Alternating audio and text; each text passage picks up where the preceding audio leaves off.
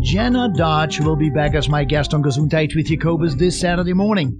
A certified homeopath, she will continue to educate us about the beauty, the simplicity, the effectiveness, and the fascinating science that is homeopathy. I have learned quite a bit about this throughout my years. However, Jenna Dodge will help us all to appreciate the simplicity and practical use on a daily basis. It's Gesundheit with Jacobus.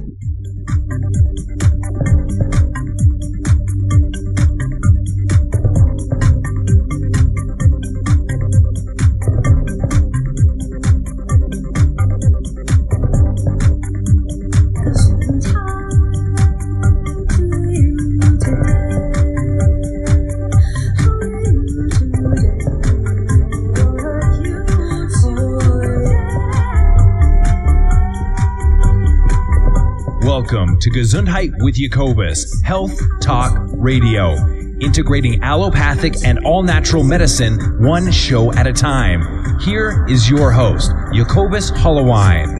Good morning, everybody. Welcome to the show. It's nice to be with you, as I say this every week, and I totally mean it. It's uh, it's not just a pleasure; it's an honor, and I have totally enjoyed these programs. I learn so much myself that uh, you know I take notes when I can, or you know by just doing the research and listening to the guest, the experts. You always pick up new things, and I do hope that you, as you have listened through the show for years, maybe this is the first time. I hope you pick up something for yourself that may be educational, something you never thought about, something you may want to incorporate in your life or maybe help somebody who is close to you who needs some help. This is a program about health, healing, and healthy lifestyles. And that's what we have discussed for almost 19 years now, every weekend for three hours. Um, just want to let you know that the show is not designed to diagnose, treat, or cure. The purpose is all education and we do hope that you learn something from this, but always recommend that you either talk privately to the guests, guest on the program, pick their brain for yourself, set up an appointment, and or that you find better information or good information from a practitioner of your choice. So the pur- purpose of the show has always been the educational part and the entertainment and the information part. We just don't want you to get misguided and say, oh boy, I heard this and this on Gesundheit with Jacobus and now my life is going to change forever. Well, we hope that it will do that sometime, but not that you, when there is an emergency, you better make sure you see the right person. So, again, thanks so much for tuning in today. Um, grabbing my notes here. The um, I'm excited to have Jenna Dodge back with me on the show. She was on back in January, and the topic of homeopathy is one that I am fascinated by. That is, uh, you know, it's interesting. I was looking last night on a website and uh, on YouTube actually, and they're trying to debunk homeopathy.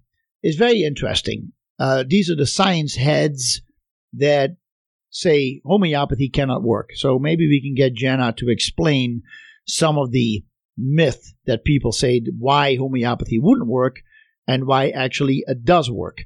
I think it is a fascinating time that we're living in with learning so much about energy and about energy medicine. And I know that sounds a little woo woo to some people, but I tell you what, if you have a smartphone, you explain to me how it works because I can call somebody in the Netherlands and have immediate reception, and there is no cable attached to my phone or their phone.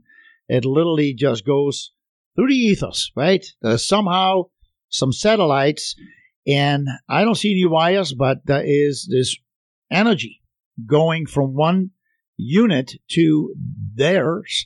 I can look up something on the internet. I can look live to a program on TV, if that's what it is, you know what I'm talking about. So energy is much better used today for us to understand the the the amazing power of homeopathy. And uh, we're going to talk about some very interesting topics. So I want you to get ready and strap in. Uh, topics include we want to explain more about what the homeopathy is, but also we want to explain to you. Uh, Jenna is going to, not me. Uh, Jenna is going to explain what, uh, how, how is it made?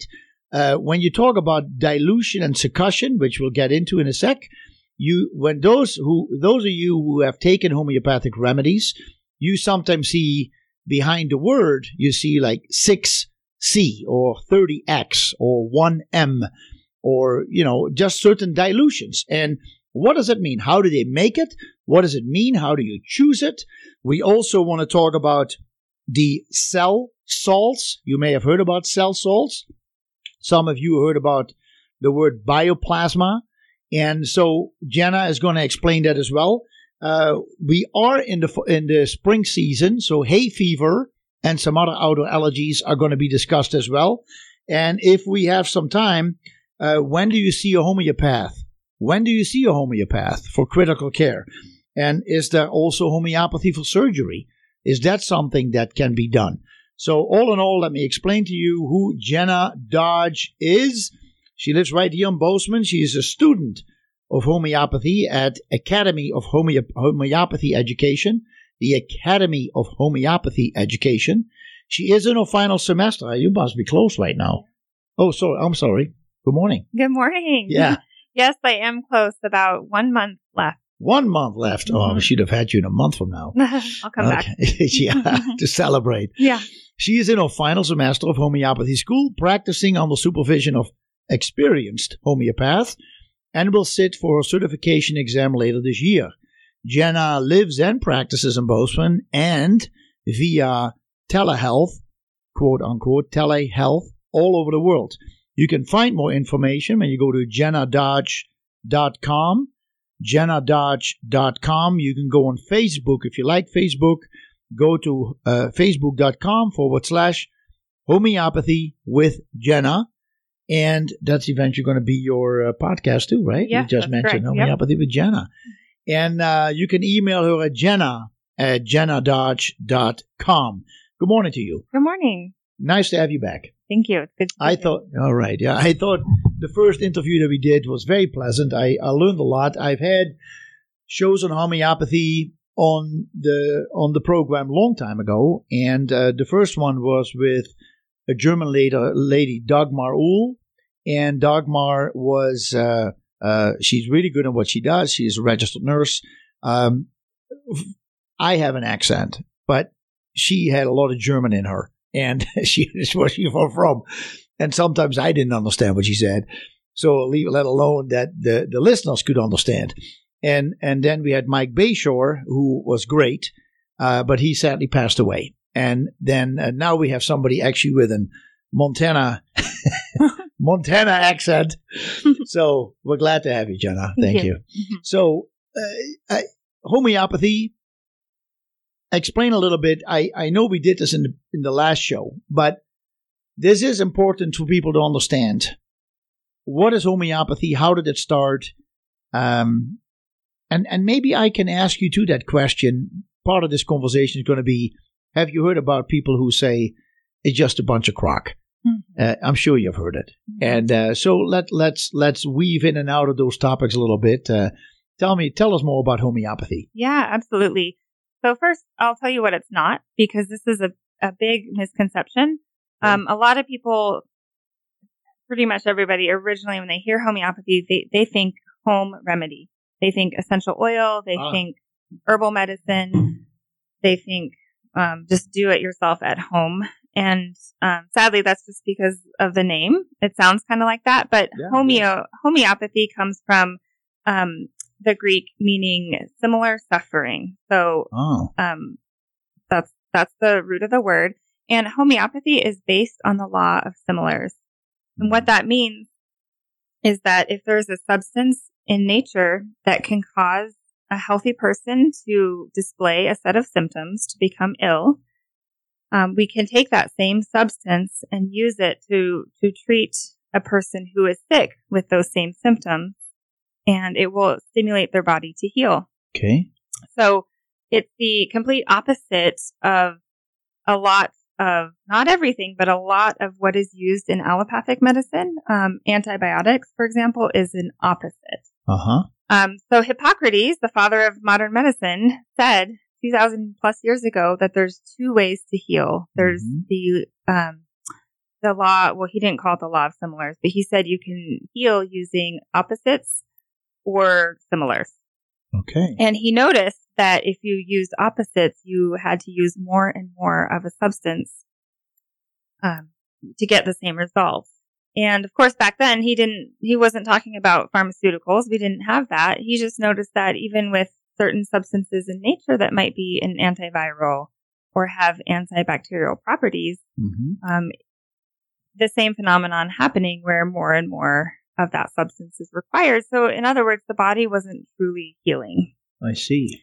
So, fast forward to a little over 200 years ago, and a German physician named Samuel Hahnemann um, was was pretty disillusioned with medicine at the time. You know, they were bloodletting, they were using crude doses of mercury, Leeches. leeches, all sorts of things like that. And he just, he didn't feel comfortable with what was going on. I also think that in that time there was a, still a, a lot of experimentation going on uh, on on people in prisons and sanatoriums, uh, places where the regular folks usually wouldn't go. It was almost they they owned you Mhm. and they could therefore do with with you experimentations. Yes. And, and this is something that he witnessed, and he said this is inhumane and something needs to be changed. Yes, and in fact, he was the first one to to to heal a mentally ill patient. They were treated so terribly, and he he said no, they need human connection and love, and to be treated as a human being. And throughout time, then he eventually started also treating them with the homeopathic remedies once he mm-hmm. had gone through the scientific process of determining what the homeopathic medicines were used for. And Yeah. So he was actually he had the aha moment when he was he spoke anywhere between seven and eleven languages is um is what is recorded. Yeah. And so he used to translate medical texts when he quit being a physician um, because he was not happy with what was going on. He started translating medical texts, and he was translating um, some information about Peruvian bark, um, um, cinchona, which was used to treat malaria. And the explanation about why it treated malaria didn't click with him. It didn't make Mhm. sense. Um, the explanation was that it was a bitter substance and therefore could treat malaria, intermittent Mhm. fever. And he Mhm. says that doesn't make sense. There's lots of other substances that have similar astringent properties. They don't treat malaria. So he took it upon himself to to do a test because he also was translating about um, the book about the materia medica about what happens when you take too much Peruvian bark. What symptoms do you get? Okay. And he noticed that those looked a lot like Malaria. malaria. Yeah. So he took it upon himself to take cinchona Uh-huh. and uh, in crude dose for a few days, and he recorded his symptoms. And of course, he got symptoms similar to malaria um, and some additional symptoms. And he also noticed that a short time after taking the medicine, his symptoms went away. So in his body, he had stimulated an artificial disease state, essentially, that was temporary compared to, um, you know, someone who actually had uh, an acute illness or a chronic illness. Yeah. And that was really where it began. Mhm. He started at that point testing more and more substances to see what symptoms they were capable of producing Mhm. in a healthy person. And he started with himself and his immediate family, Yeah. um, even probably some of his kids, which of course we wouldn't, we don't do today. and he called these um, proofings, and it was a German word that really translates to test or experiment. Um, and now we call them provings. Uh, it's more of a a, a literal maybe translation. yeah. um, Proving. and, and he really did invent the clinical trial. At that time, like you said, there was a lot of experimentation, but it was a lot of not organized experimentation. It was, and they were experimenting on sick people, whereas he says, no, in order to understand what these medicines are used for, we need to test them with a proofing on healthy people to see what symptoms, you know, how does this medicine derange the healthy individual? Correct.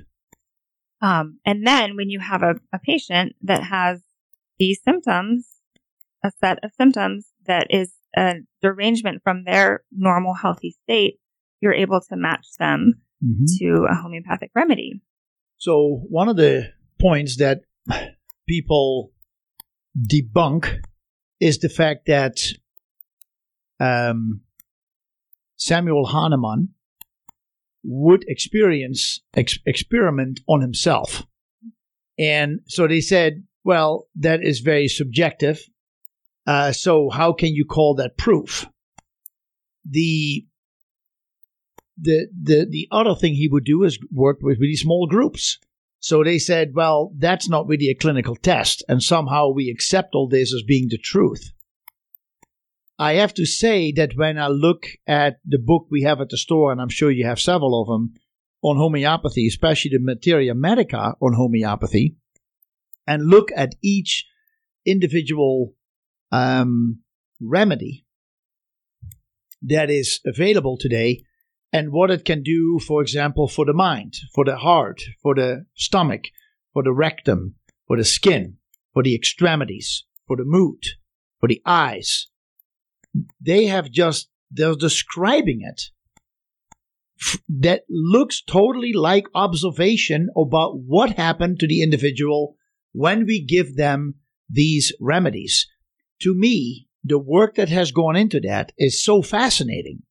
And so still up to date because the book that we have is the one from Dr. Boericke and uh, back in 1927. We're talking 90 years ago. And somehow this book describes what an homeopath is looking for and therefore how they can um, suggest a certain remedy for a certain ailment. And we can go into this because it is it is truly fascinating how this works. But to say that there is not enough proof, then you say just read one page out of this 1200 page book, one page, and be inspired because you can only know this if you have seen these changes happening in a person when they take a remedy.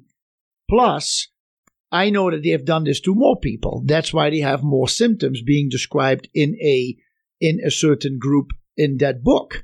And I I feel that they also debunked the whole idea that he did the Peruvian bark, the cin- cinchona, um, that they said, you know, well, that was ridiculous and whatever it is. I I think that, and you have heard some some of this debunking stuff as well. Why do you think that what over the last 200 years has taken place and which is practiced a lot in India, believe it or not, um, Germany, okay, United States growing, uh, South America. The interesting thing is that all the remedies are mentioned in their Latin name, so you can go anywhere in the world and pick up a remedy. Just say what you want, and they have it. In India, it's used a lot. India has done phenomenal research on their material. It's just not FDA approved, but they are working with it, and many people are into herbology, into Ayurveda, into homeopathy. In that aspect, people in India are very much using the natural remedies for their own self healing. Mhm. So, Yeah, and it's so it's interesting what you say too about the subjective symptoms. So first of all, a lot of the old provings have been repeated at least once, if not multiple times, and we are still getting the same symptoms. Um, however, yeah, you're right. If you take 20 people and you do a proving, there is going to be, there are going to be differences and similarities. and definitely similarities. And um, those differences is are actually really important because it shows us, and the subject subjective nature of some of the symptoms are very important because that is one way that we can distinguish between remedies. If someone comes in and they say, "I have a headache and it feels like my head is going to explode," Yeah. That is important, and that can point to a subset of remedies versus if they say, I have a headache and it feels like my head is in a vice that's just being squeezed, Mhm. totally different subset of remedies. Mhm. So those those subjective uh, feelings are actually really important.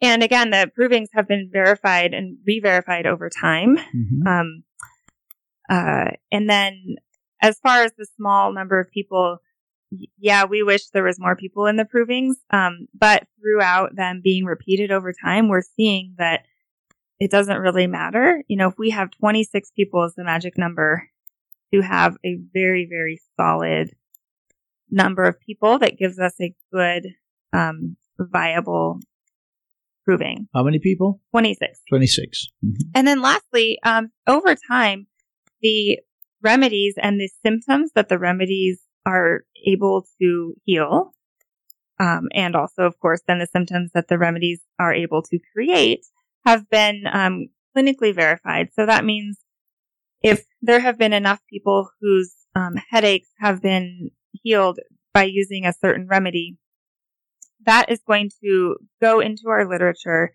and that symptom is going to be marked such that it's a stronger symptom, meaning we really know that this particular type of headache can be cured by this remedy. Yes.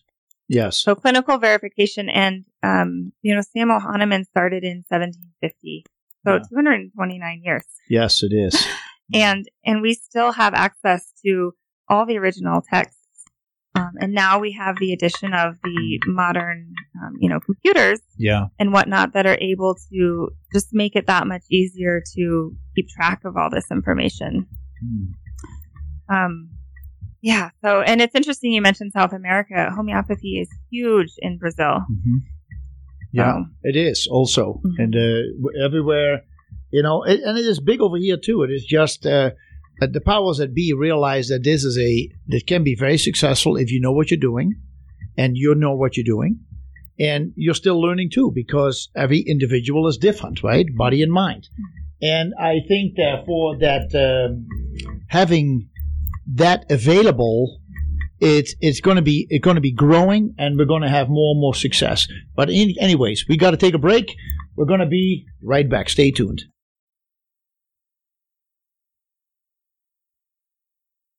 and Jenna Dodge is my guest this morning. She is a certified homeopath. I appreciate she is with me in the studio. Good morning, Jenna. good morning.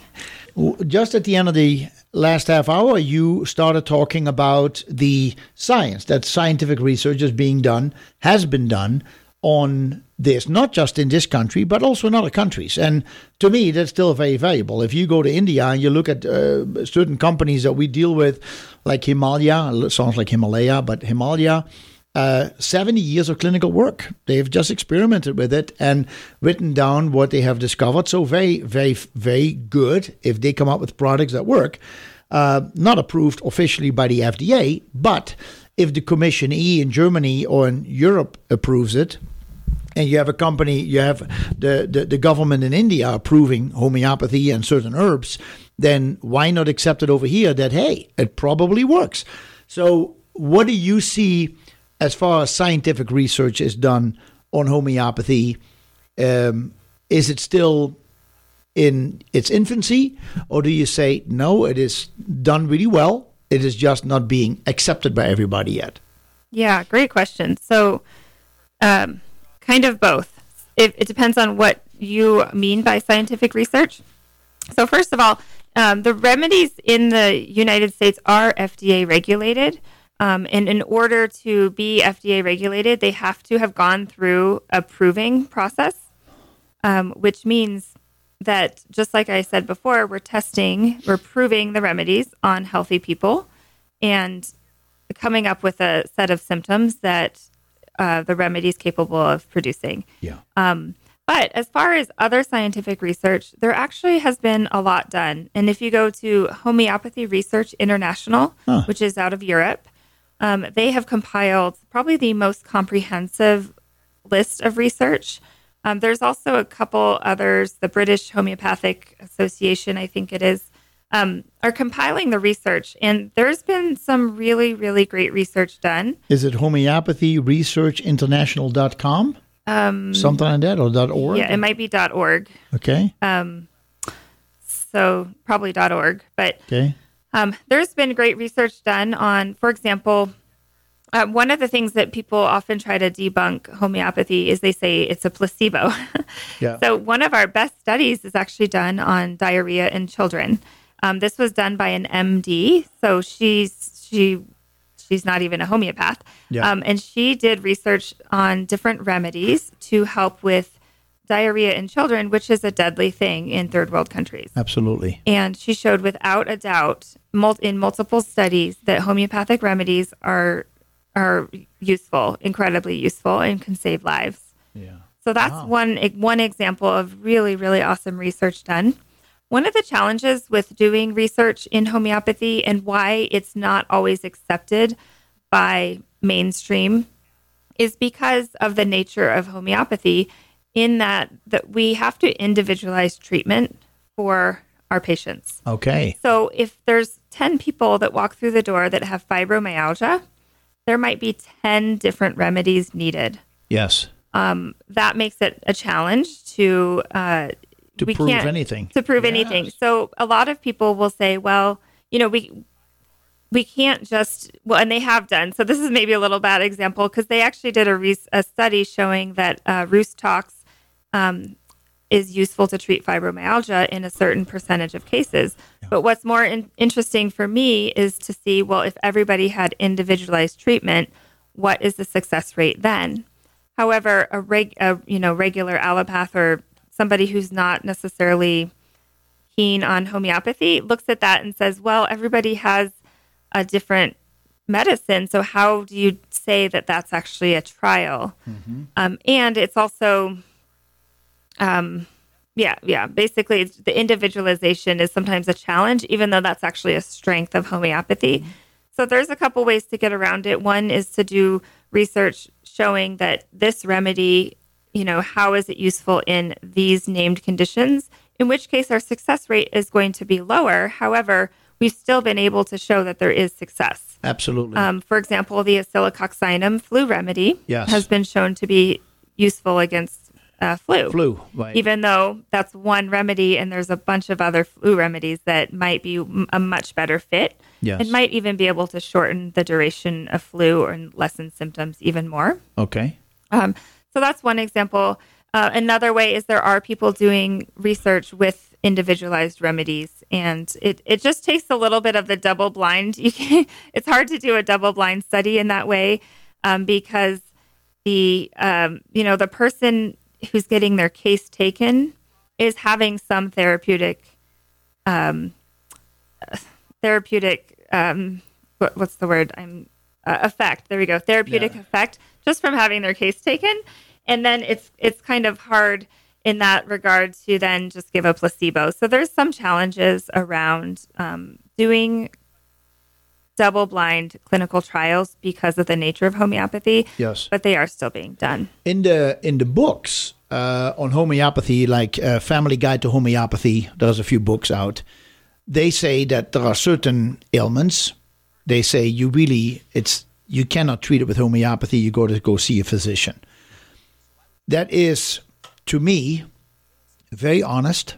If you feel that there is nothing, no remedy specifically that can work for a certain ailment, but then you're going to send them to a doctor who will look at homeopathy and say, well, that's a bunch of crap.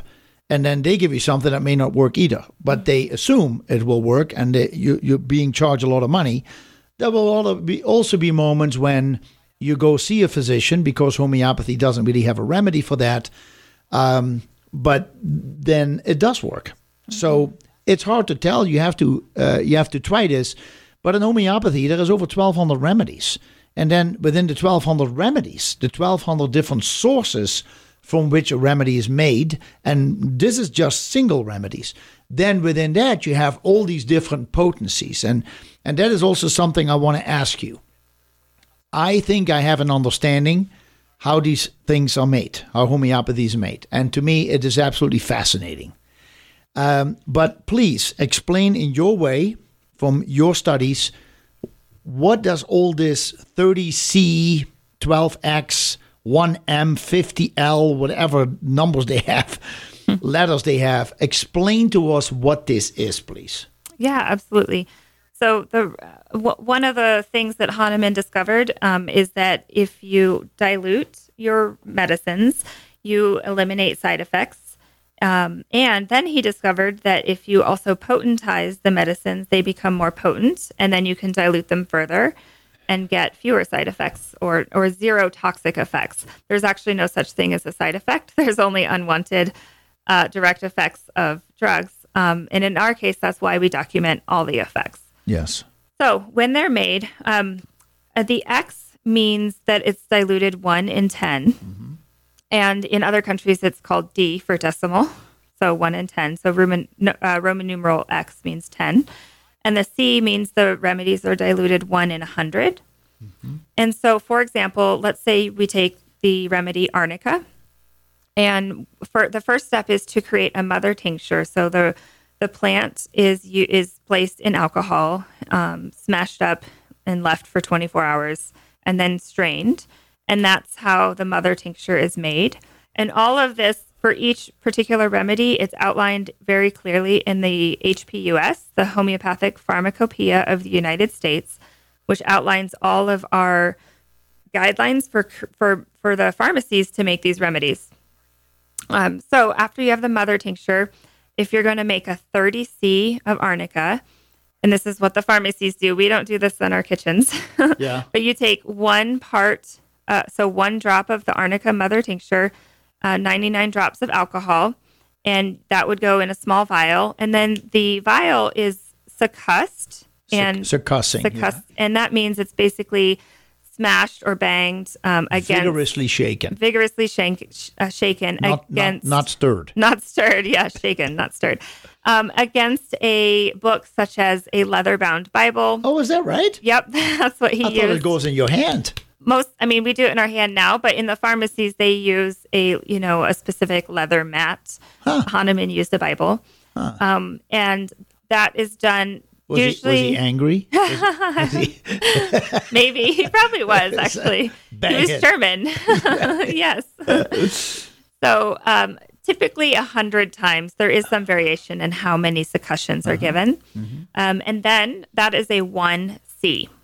So then one drop of that one C is put with 99 drops of alcohol, and then another set of let's say 100 succussions is given, and that is a two C. So it's serially diluted up to whatever the number is, so 30C. With an X potency, it's the same thing, but it's a one drop of the mother tincture and then Nine nine, drops. Yep, nine parts of alcohol. Now, common sense, human mind thinking is a 1x is stronger than a 1c, is stronger than a 1m, and m is one thousandths. So one drop with 999 drops. No, actually, that's confusing. The one M means a thousand C. So there's thousand c. yeah, there's two oh. dilution scales. There's the X and the C. Um, it's just that when you get up to a thousand C or ten thousand C or fifty thousand C, that's when we start calling them one M, ten M, fifty M. CM is a, would be a hundred thousand. Yeah, but it's quite a bit. A thousand c. That means that you have to. There's a lot of succussing going on. Yeah, so a lot of pharmacies use machines up past 200C or 30C, depending on the pharmacy. Um, but a lot of the good pharmacies will hand succuss up to 200C. So they're doing I'll it by be hand. darned. Yeah. How many hours does that take? Um, it I don't know. That's a good, that's Yeah. a good question. Jeez Louise. yeah. So you would think. So let's say we take. Uh, uh, you already mentioned it. Rhus Tox. So Rhus Tox, folks, is spelled R H U S. Tox T O X, which stands for toxicodendron. Rhus toxicodendron is poison ivy. You mentioned that Rhus Tox could potentially be a remedy for um, fibromyalgia. It can also be one for skin conditions that look like poison ivy. Um, what are what are some other things that you could use Rhus Rhus Tox for? Oh, I, I love that remedy. So many things. So Rhus Tox is useful for um, when you have delayed onset muscle soreness. So uh, we I call it the rusty gate syndrome. I mean, I read that in a book. I'm not. I didn't make that up. But Oh. you know, when you work too hard in the garden one day and the next day you're really, really sore. And when you get up out of your chair, everything hurts and you kind of feel like a rusty gate that's just barely getting moving. But then the more you move, you start to loosen up and you feel better. Okay. That's a keynote of Rhus Tox. Okay. Um, So moving uh, moving will make you feel better. yeah, better with continued motion. Okay. Um, it also specifically uh, is good for overlifting. So again, that gardening, if you overlift and particularly your low back is sore, uh, it's a good one for that. It's useful for sprains and strains. Um, after arnica has done its origin- initial job of you know taking care of the inflammation, Uh huh. so you can get uh, Rhus Tox uh, in a cream topically or an ointment or maybe an oil, uh, diluted, of course.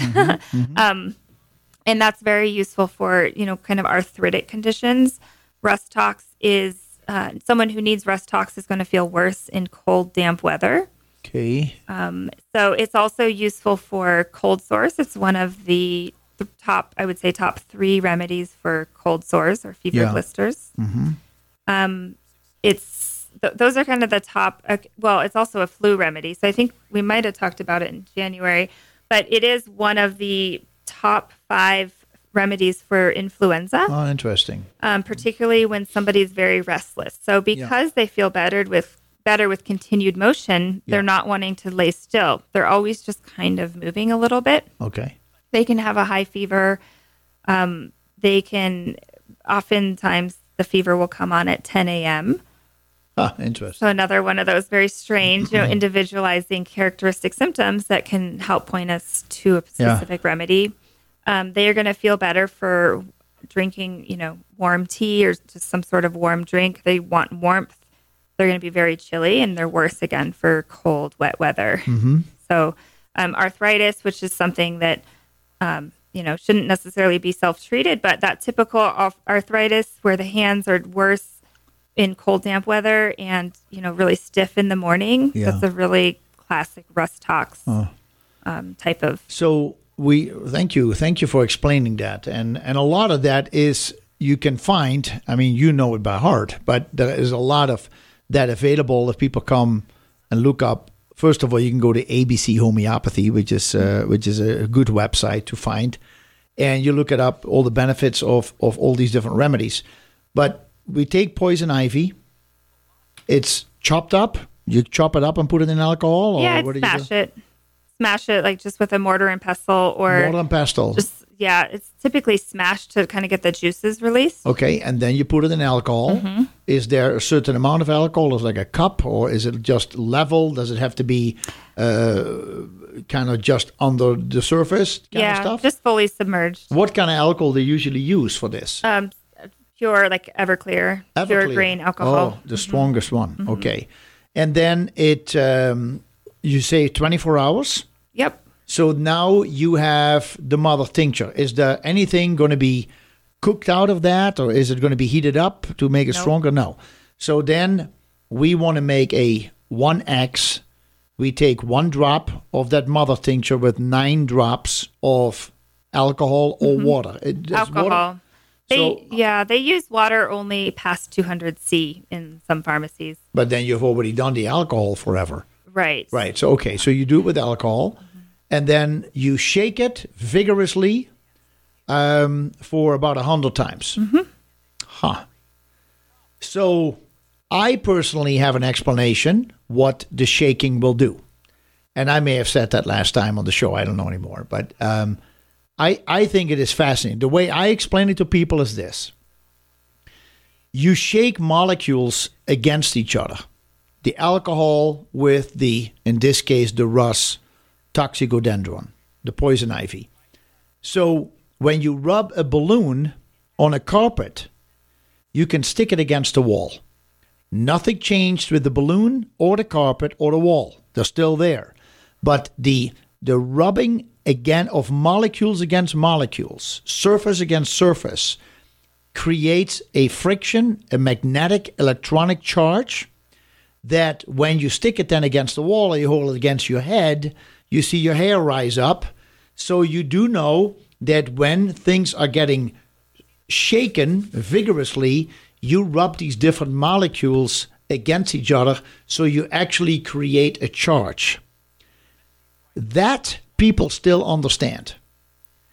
But after we have a 1x, now we take one drop of the 1x, again with nine drops of alcohol.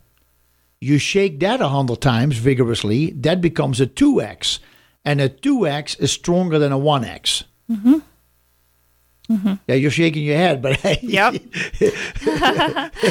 yeah, this is the point where you say, "Well, let me explain to you how that works." yeah, so that's what some people are doing research on is it's how fascinating, and it's we have people who are not homeopaths but Yeah. are chemists, physicists, yeah, doing research trying to understand, you know, whether they want to we want to call it nanomedicine, what have you.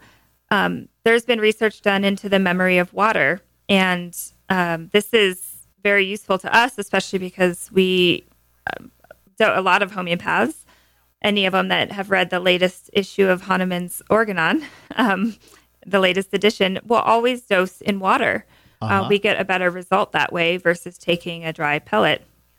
So, as far as the mechanism of action, that's still being investigated and trying to be more understood. And I use that same analogy with the the balloon and yes. rubbing it okay, on the floor. okay, cool. Um, that's still being understood. I mean, it, it's yeah, that that's still being investigated. But what we do know from 229 years of clinical experience is that it does work, and these are the very clear guidelines as to how to know which remedy to choose, um, and seeing that it works in practice for so many hundreds of years. Yeah, that is to me is uh, it is fascinating. So, and my understanding is also if you do a C, so you do one drop of the tincture with 99 drops of the alcohol, you succuss it, and then you keep diluting it. So if you get diluting it, when you get past 7C, I understand that you cannot find the original molecule. It's 12. 12 Is it 12C? Because Avogadro's number is 10 times um, something times 10 to the 23rd. Okay. So a 12C is going to be diluted basically 1 in 10 to the 24th. Okay. Um, so it's the 12th. Once you get to a 12C, to 12C, the, you with a microscope you cannot really see the uh, the original uh, raw of a mother tincture anymore, or the original molecule from the plant or mineral that you used. um, correct. With a spectrometer, they are able to see some mineral nanoparticles. Okay, see, Yeah. that's. Uh, I want to talk about how they do the minerals because I can understand, I can clearly understand plants or roots or um, bark. Uh, but the minerals to me is a different story, and I like to understand more about that because there's a lot of minerals used Yes. in homeopathy. All right, well, Jenna Dodge is my guest. We're talking about homeopathy. I just want to let you know if you go to jennadodge.com, D O D G E, jennadodge.com, you can find uh, plenty of information. We're going to take a break. We'll be right back.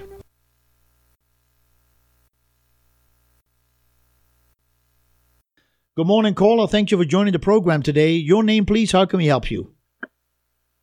Here's a tough hombre question from Montana. Yeah. This is actually a, a graduate school question for you. You may have to uh, graciously bow out, but see what you can do with it. I took some Acilio, Acilo this morning, so I have a fondness for that remedy, and I want to know what I'm into. So I hear it's made out of duck or goose liver. Now, I know there's a great scandal about goose liver, a delicacy in expensive restaurants called something like foie gras. Foie, foie gras. Foie gras. Foie gras. Yes. The farmer forcibly sticks a tube down the goose's throat, force feeds it with corn boiled and fat, and its liver swells up until it's tender, and then you can sell this tender liver to a restaurant. Now, are the goose or No the, wonder uh, you spend so much money on that stuff. God, the stuff Yeah. is expensive. Like twelve Yeah. bucks for a serving, for a little Yeah. little side dish. Yeah, I mean, now that's the question about uh, homeopathics. May not hurt the person, but does it hurt the duck? Are the gooses that produce the livers for a filial uh, treated human, humanly, humanly? Uh, you cannot. no, they have they have TV and they have internet, uh, Daniel, while they're uh, waiting for their success. They're totally humanly treated. That's a that's a really good question. They go shopping. They do. Uh, yeah, they, totally.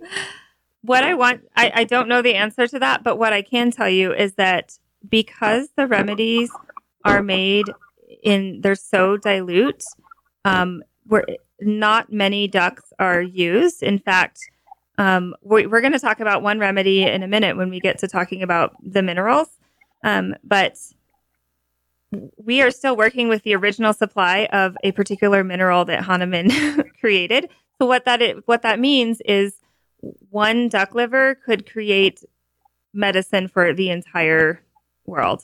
It it goes so far, Wow. and that's one of the things I love about homeopathy.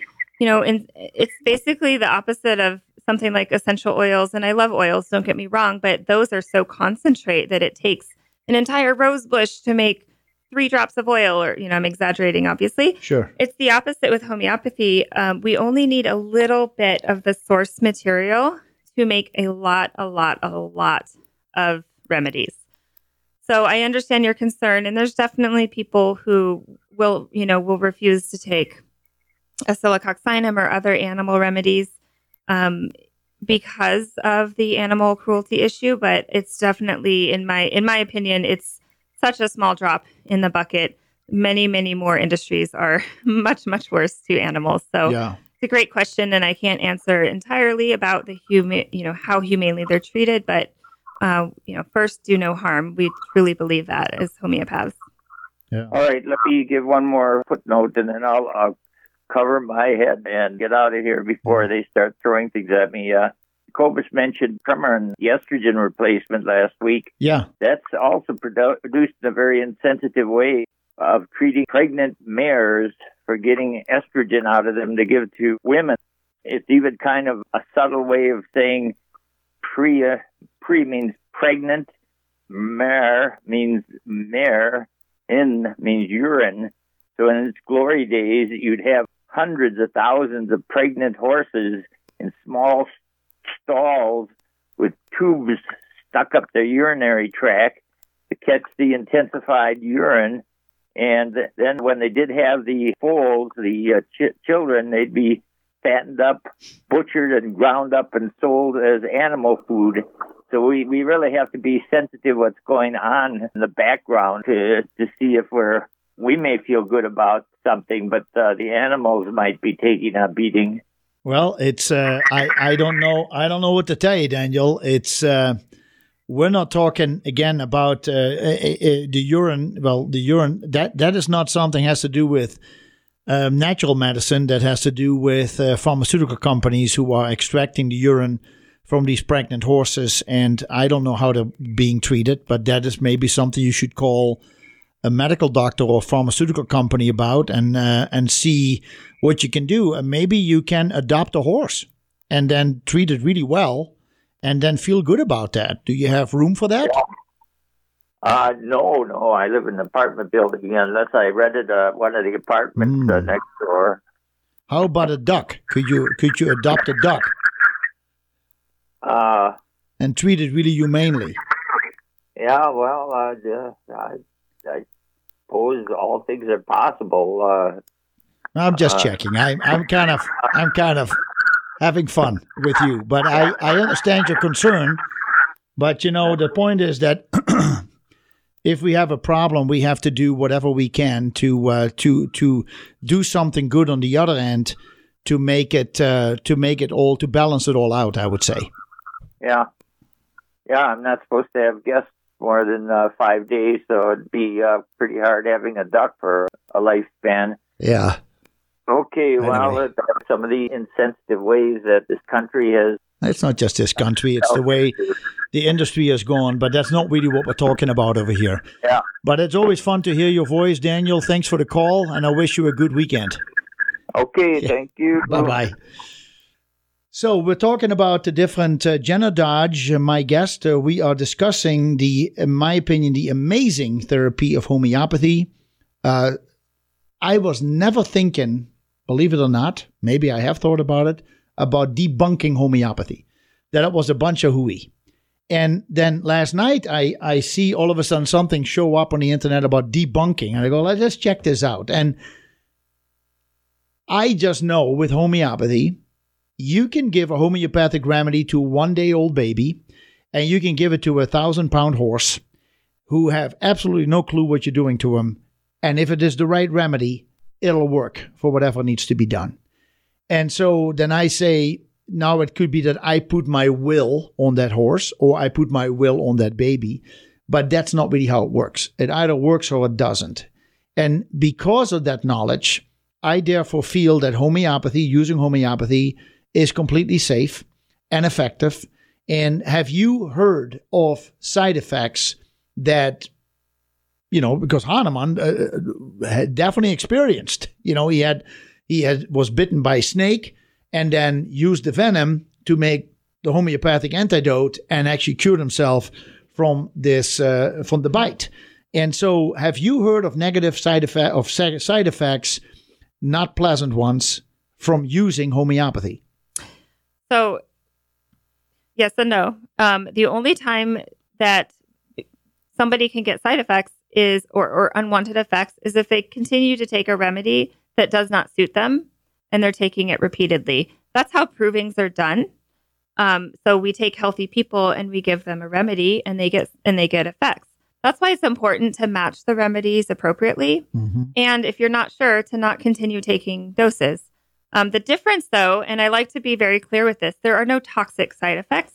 Right. And that's that's a big difference. You're not right. going to get any sort of poisoning, um, anything like that. And um, especially if you make sure to stick within the the range of potencies where you are not going, you're not it's not possible to get a, to get toxic side effects because we are at that 12C or above, 12C, 30X, 30C. Yeah. I definitely use the lower potencies like 6C is great, especially if it's something that's not a toxic substance to begin with. Okay. Um, and even if it were, I mean, that is really, really, really dilute. Something like belladonna 6C, you're going to have to take a whole, you know, truck full of belladonna 6C from Boiron to have any possible side effect and what you would have is a sugar high from yes. from eating so many of those yeah, pellets. Yeah, yeah, because the lactose in there, right? Yeah, yeah, yeah. yeah. So uh, mostly sucrose. It depends on the company, but yeah.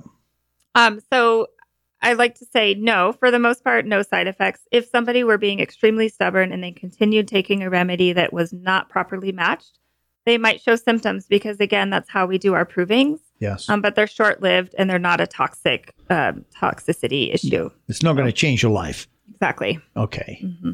So can we go back to the dilutions? Yes. When do you recommend people use a an X remedy? And and I want to go even further to that because my understanding is that practitioners can only use a 2x or 3 or 4x you cannot usually find them in a health food store.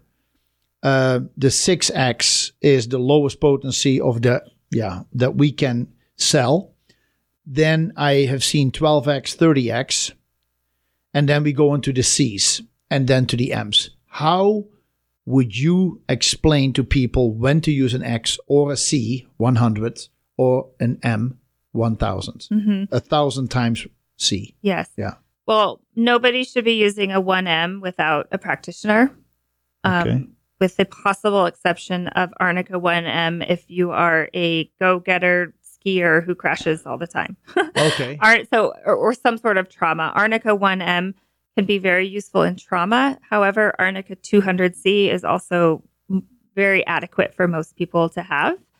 Um, so I don't really suggest people use a 1M of anything without a practitioner. It's a very potent medicine. What we're looking for is we want to match the potency of the remedy with the vitality of the patient mm-hmm. and the pace and intensity of the um, acute disease or you know the injury or accident. So if it's a high fever, if it's a strong acute, the flu that came on quickly, you might go with a 200C. Yeah. Um, if you're a little bit less sure about your remedy selection, say, say that one more time. When you use 200C? If it's a strong acute or some sort of traumatic um, injury, you know, um, uh, you crash your bike, um, you fall when you're hiking, something like that, or a strong acute like a high fever, influenza, something that comes on quickly Really? and is really wipes you out. That's when you're going to want a 200C um, or a 30C is usually adequate for a lot of people, and those are easier to find. There's not a lot of 200Cs available. I know you can order a lot, Sure. but if somebody's that sick, you know, they're going to want something that is Now. available now. Um, the 30C is the best starting potency for most people. It's available widely. Um, if there's a lot of homeopathic remedy kits that you can purchase that come in a 30C potency. Um, you know, there's not a lot of guessing. They're going to be good for younger kids. They're going to be good for older folks. Um, and just kind of across the board, when in doubt, 30C is a great place to start. Uh huh. Um, I also really love the 12C potency, especially Okay. if it's something that's not didn't necessarily come on super quick, um, or something that's more physical. Like let's say you sprained your ankle, you took Arnica 200, the swelling went down, but you just have a little bit of lingering stiffness, achiness. You might try Rhus Tox in a 12C and put it in water. You know, take a take three doses a day as an example. Put it Of- in water. Yep, put it in water. So you can put it in just about two to four ounces of water. And it lets the pellets go further. And more importantly, you can succuss between doses and it's just going to raise that potency a little bit. Succuss what? Succuss the, The remedy water? in the water. Yep. So you take the water. Mm-hmm. How do you take it then? You drink it? Yep. You just take a sip Take a sip. as a Huh. dose. Huh. Or uh, if you use a dropper bottle, you can take, you know, a couple drops out of the dropper bottle. Okay. Um, so that's one example of how I might use Rhus Tox uh, 12C. Is Yeah. if in, in, and I have used it like that for different running injuries. Sure. sure. Yeah. Yeah. yeah. Um, 30C might also be great. I actually, when I did this, I'm thinking back, I used the 6C. It's what I had. Um, it worked great.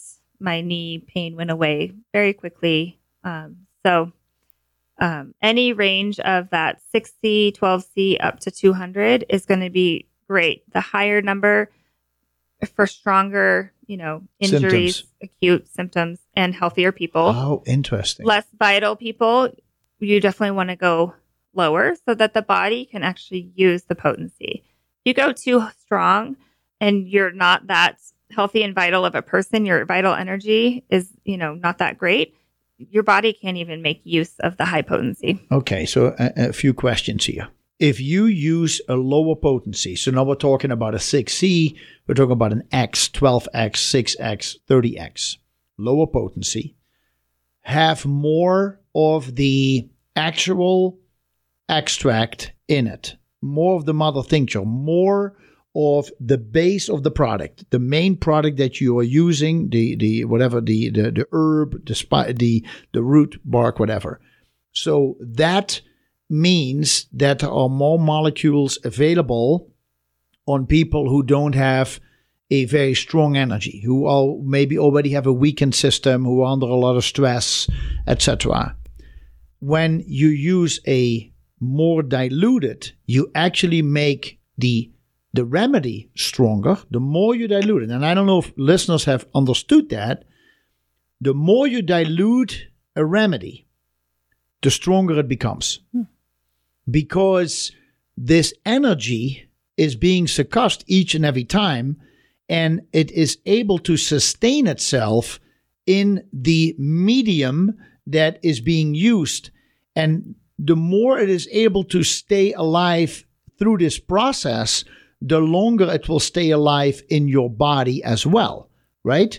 And so, therefore, it can work deeper for people who are very vital, etc., uh, long term. Mm-hmm. Is that fair to say? Yeah, that's a good analogy. I also like to use the analogy of hitting a golf ball. So a 200C would be if if you hit a golf ball and you hit it 400 feet and it and then it keeps rolling. It's got a lot of speed on it. It's going to keep rolling for longer when it lands. Yeah. Versus a, a 12C is going to be hitting at a shorter distance. It's not going to roll for quite as far when Like me, what I do. I, I hit, I hit the dirt. yeah. I hit the dirt. And and the 30x is still non-material because it's been diluted past that Avogadro's number. I don't like to use anything The what number? Avogadro's number. So chemists know Avogadro's number as Avogadro. It's the number of molecules um, of something um, Okay. in a mole. Okay, so this is this is uh, uh, to me a little confusing, which Mm-hmm. is uh, which is good because that's why we're talking about it. Uh, because I do know that, and I can see it primarily in my own store that homeopathy is very popular, Mm-hmm. but people usually look at a label and they just say, "Oh, it says over here for teary eyes or something," and then they take that remedy. But there is much more to the remedy, and there is much more for teary eyes Yeah. um, I am just been instructed a little differently, and so I'm getting confused with some of the things that you say, and therefore I'm glad you explain it to us because if I learn, then I'm sure there are some listeners who said, "Oh, never looked at it that way." Um, I want to ask you therefore the question right away. We work with primarily with the company uh, Boiron or Boiron. We also work with uh, uh, Hyland's, and we work with a few other companies that have homeopathic dilutions in there. I was told that a 6C is used for something that happened. You can point at it. You can say the pain is right here, or the this, the rash is right here, or the headache is right there, in the front, in the back, in the neck, in the this. 6C, and when it started within the last week. That's what I heard. 30C, they I heard they say you go more for a remedy, uh, you use a remedy 30C when something has been going on longer than a week, but you don't really know when it started. And so you can just safely use this remedy. Um, and it probably will therefore start working and finish the job for you. But we don't know exactly when it's going to end, but it could end very quickly. So it could be weeks, months that you've been suffering from something. The M can be used when something has been traumatic in your life, in your childhood, in something that you have carried with you for a long time and that is still rearing its ugly head and it needs to be stopped in the track, but we just don't know where it started. Can you elaborate on that when we come back from the break? Sure. Would you mind? Yeah, that's great. Because I, I, I want to understand, I trust you, what you say, because you have the latest of the latest updates in your studies. And uh, so we're going to listen more what Jenna Dodge has to say about this, folks. I hope you stay with us. We have a lot to talk about. We also will discuss cell salts, allergy seasons, and some other things. Why do you choose a homeopath? So stay tuned for that. We're going to be right back. Thanks for listening. A little bit about the history, a little bit more about the history, which we discussed about four months ago as well, but more detail right now because it's just an amazing science. It's been around for 200, uh, what do you say, 229, longer than that. You said 1750? Mm-hmm. That is, uh, yeah, actually, it's uh, almost 30 years, uh, 270 years almost. No, 229. 1790. Sorry. 1790. 1790. Yeah. Okay, 229. Holy moly, mega 250. My goodness. 229. That's a good price. Uh, any case, d- uh, Dr. Samuel Hahnemann, a medical doctor from Germany who immigrated to the United States. My understanding is that he he didn't. No, I thought he immigrated here. nope. You're you maybe you're thinking of of Hering, Dr. Hering. Dr. Hering. hmm Huh. Um. He, So Hahnemann stayed where he was. yeah. Well, he ended up moving to Paris, and he died in Paris. And he's- Oh. he's, buried there. Yeah. Okay. Mhm. Okay, good. Well then. Mhm. Scrap that for my notes. for my research. No, I must not have researched that. I must have heard about it. So, homeopathy, uh, uh, safe and fascinating to use. And we discussed how you make an extract and make an extract, how we shake and succuss the remedy to get the potency we want, how to uh, use a C potency, an X potency, an M potency, when to use it. And I started explaining what I know. And so Jenna is going to explain to us right now what she says, how you use these remedies, because it is somewhat confusing. And as she said, if 10 people walk in a room, for example, with fibromyalgia or even with asthma, you uh, probably will need 10 different remedies because homeopathy is very individualized. And that is what makes it, and it was so interesting that you mentioned that, that makes it not only a, a very, I think you feel very valued as a, let's say, patient when somebody is really paying attention to who you are, how you put together, what your energy is, what your activity is, what are some of the, the battles you're fighting, emotional or physical, so that you really get personalized attention. At the same time, it is very difficult for science to say, well, if you have a selective group of this many people, um, you know, how do we test that homeopathy really works? So is it therefore a placebo? No, it's not because even if you you work, probably work with you, you may say, "I want you to take this remedy," and then that remedy, it it may not say anything, and I may not know what I'm taking. And a lot of people I know don't care what they take as long as it helps. Mm-hmm. And so you can say, "Well, whatever Jenna just gave me, it, it better work." So I'm really excited about this, but no, the remedy works or it doesn't work. It's that simple. Mm-hmm. You know, pretty neutral if mm-hmm. it doesn't work. Now, what I would like to ask you, Jenna, is your explanation. You just said if something is acute and intense in a person who has good vitality, go to a 200C, which is complete opposite of what I heard. Mm-hmm. Uh, you pick 6C, 12C, 30C. And by the way, folks, why not a 5C or a 7C or a 29C or a 31C? Over time, they have simply discovered that these numbers seem to work. Mm-hmm. So you use for 6, 12, 30C, uh, X's, same thing, mm-hmm. 6, 12, 30, mm-hmm. uh, 200X, 200C, and then you go into your amps.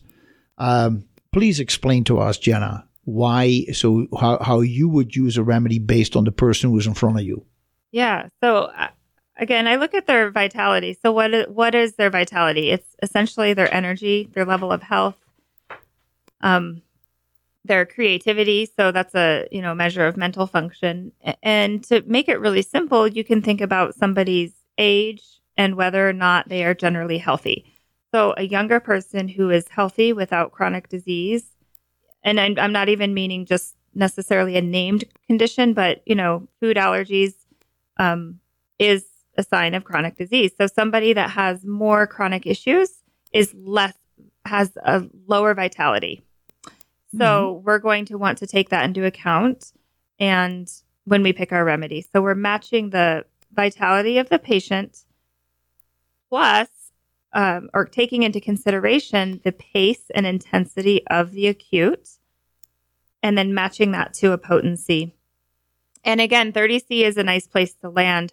But for a younger child with a high fever, came on quickly, they're a healthy kid, that's when you can go to uh, 200C, whether, you know, no matter what remedy you match them to, belladonna, mm-hmm. ferrum phosphoricum, aconite, whatever remedy matches them.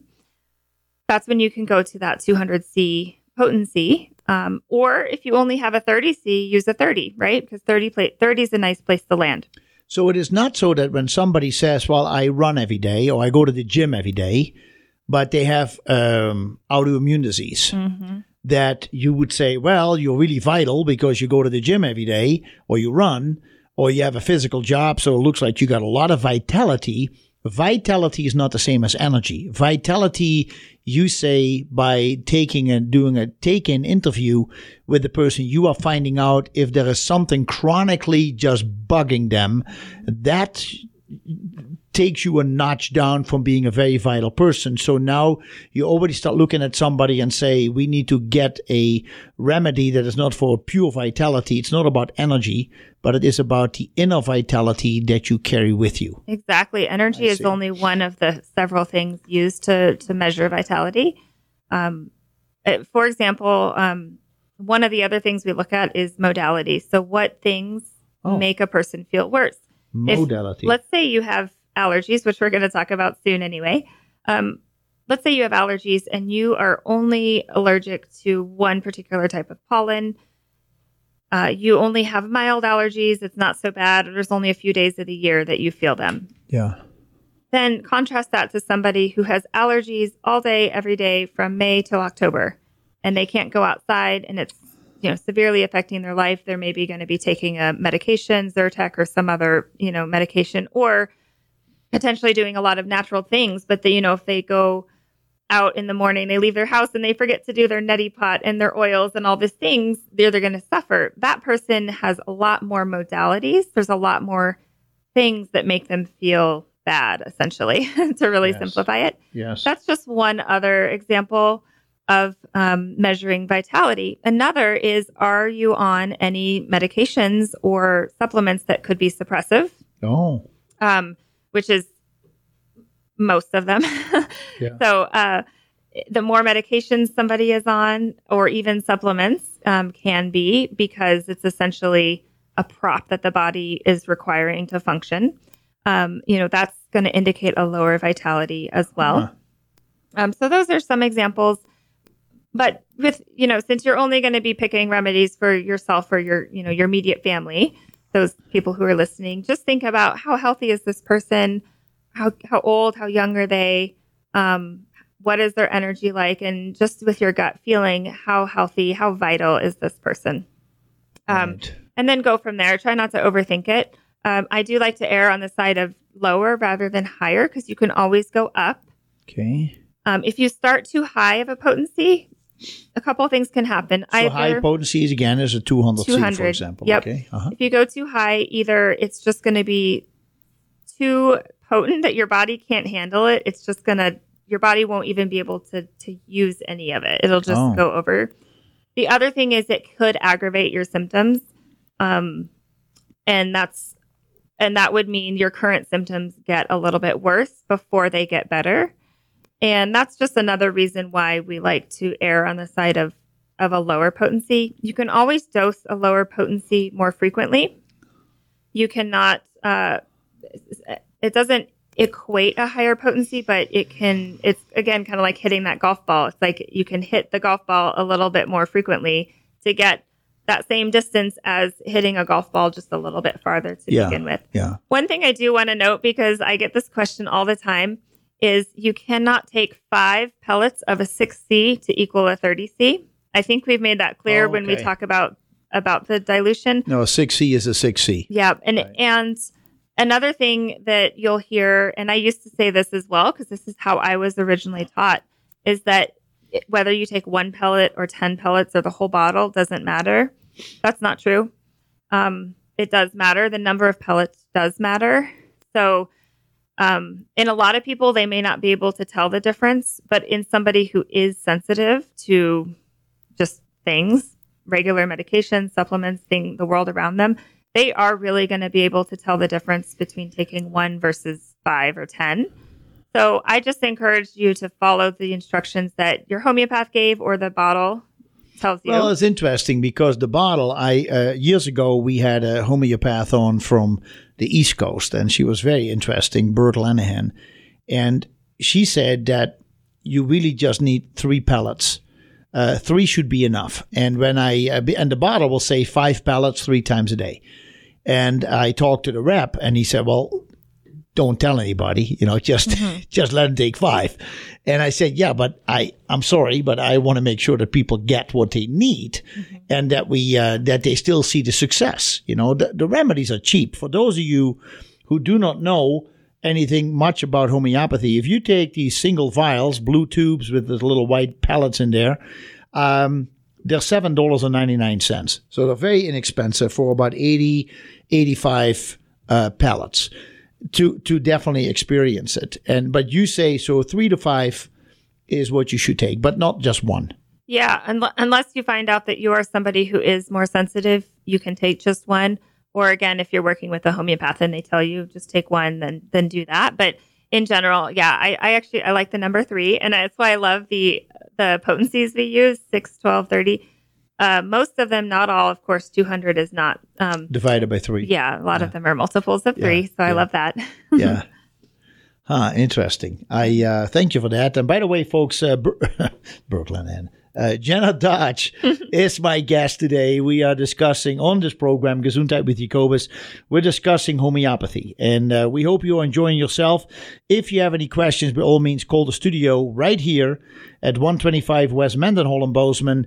Um, I, either of you listening in Park County at AM 1340 KPRK or right here in the Gallatin Valley at AM 13, uh, excuse me, AM 1450 KMMS.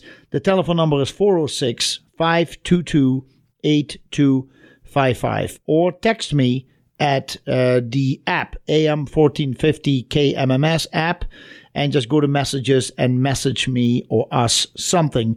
We'll address it as we go. Uh, I do know it works. Last week somebody did send a message, so I'm getting it. I haven't gotten anyone yet, but we'll check it out again during the break. Uh, thanks for listening. Now the the um, three to five pallets. Uh, one thing I was also told: do, for example, three pallets three times a day.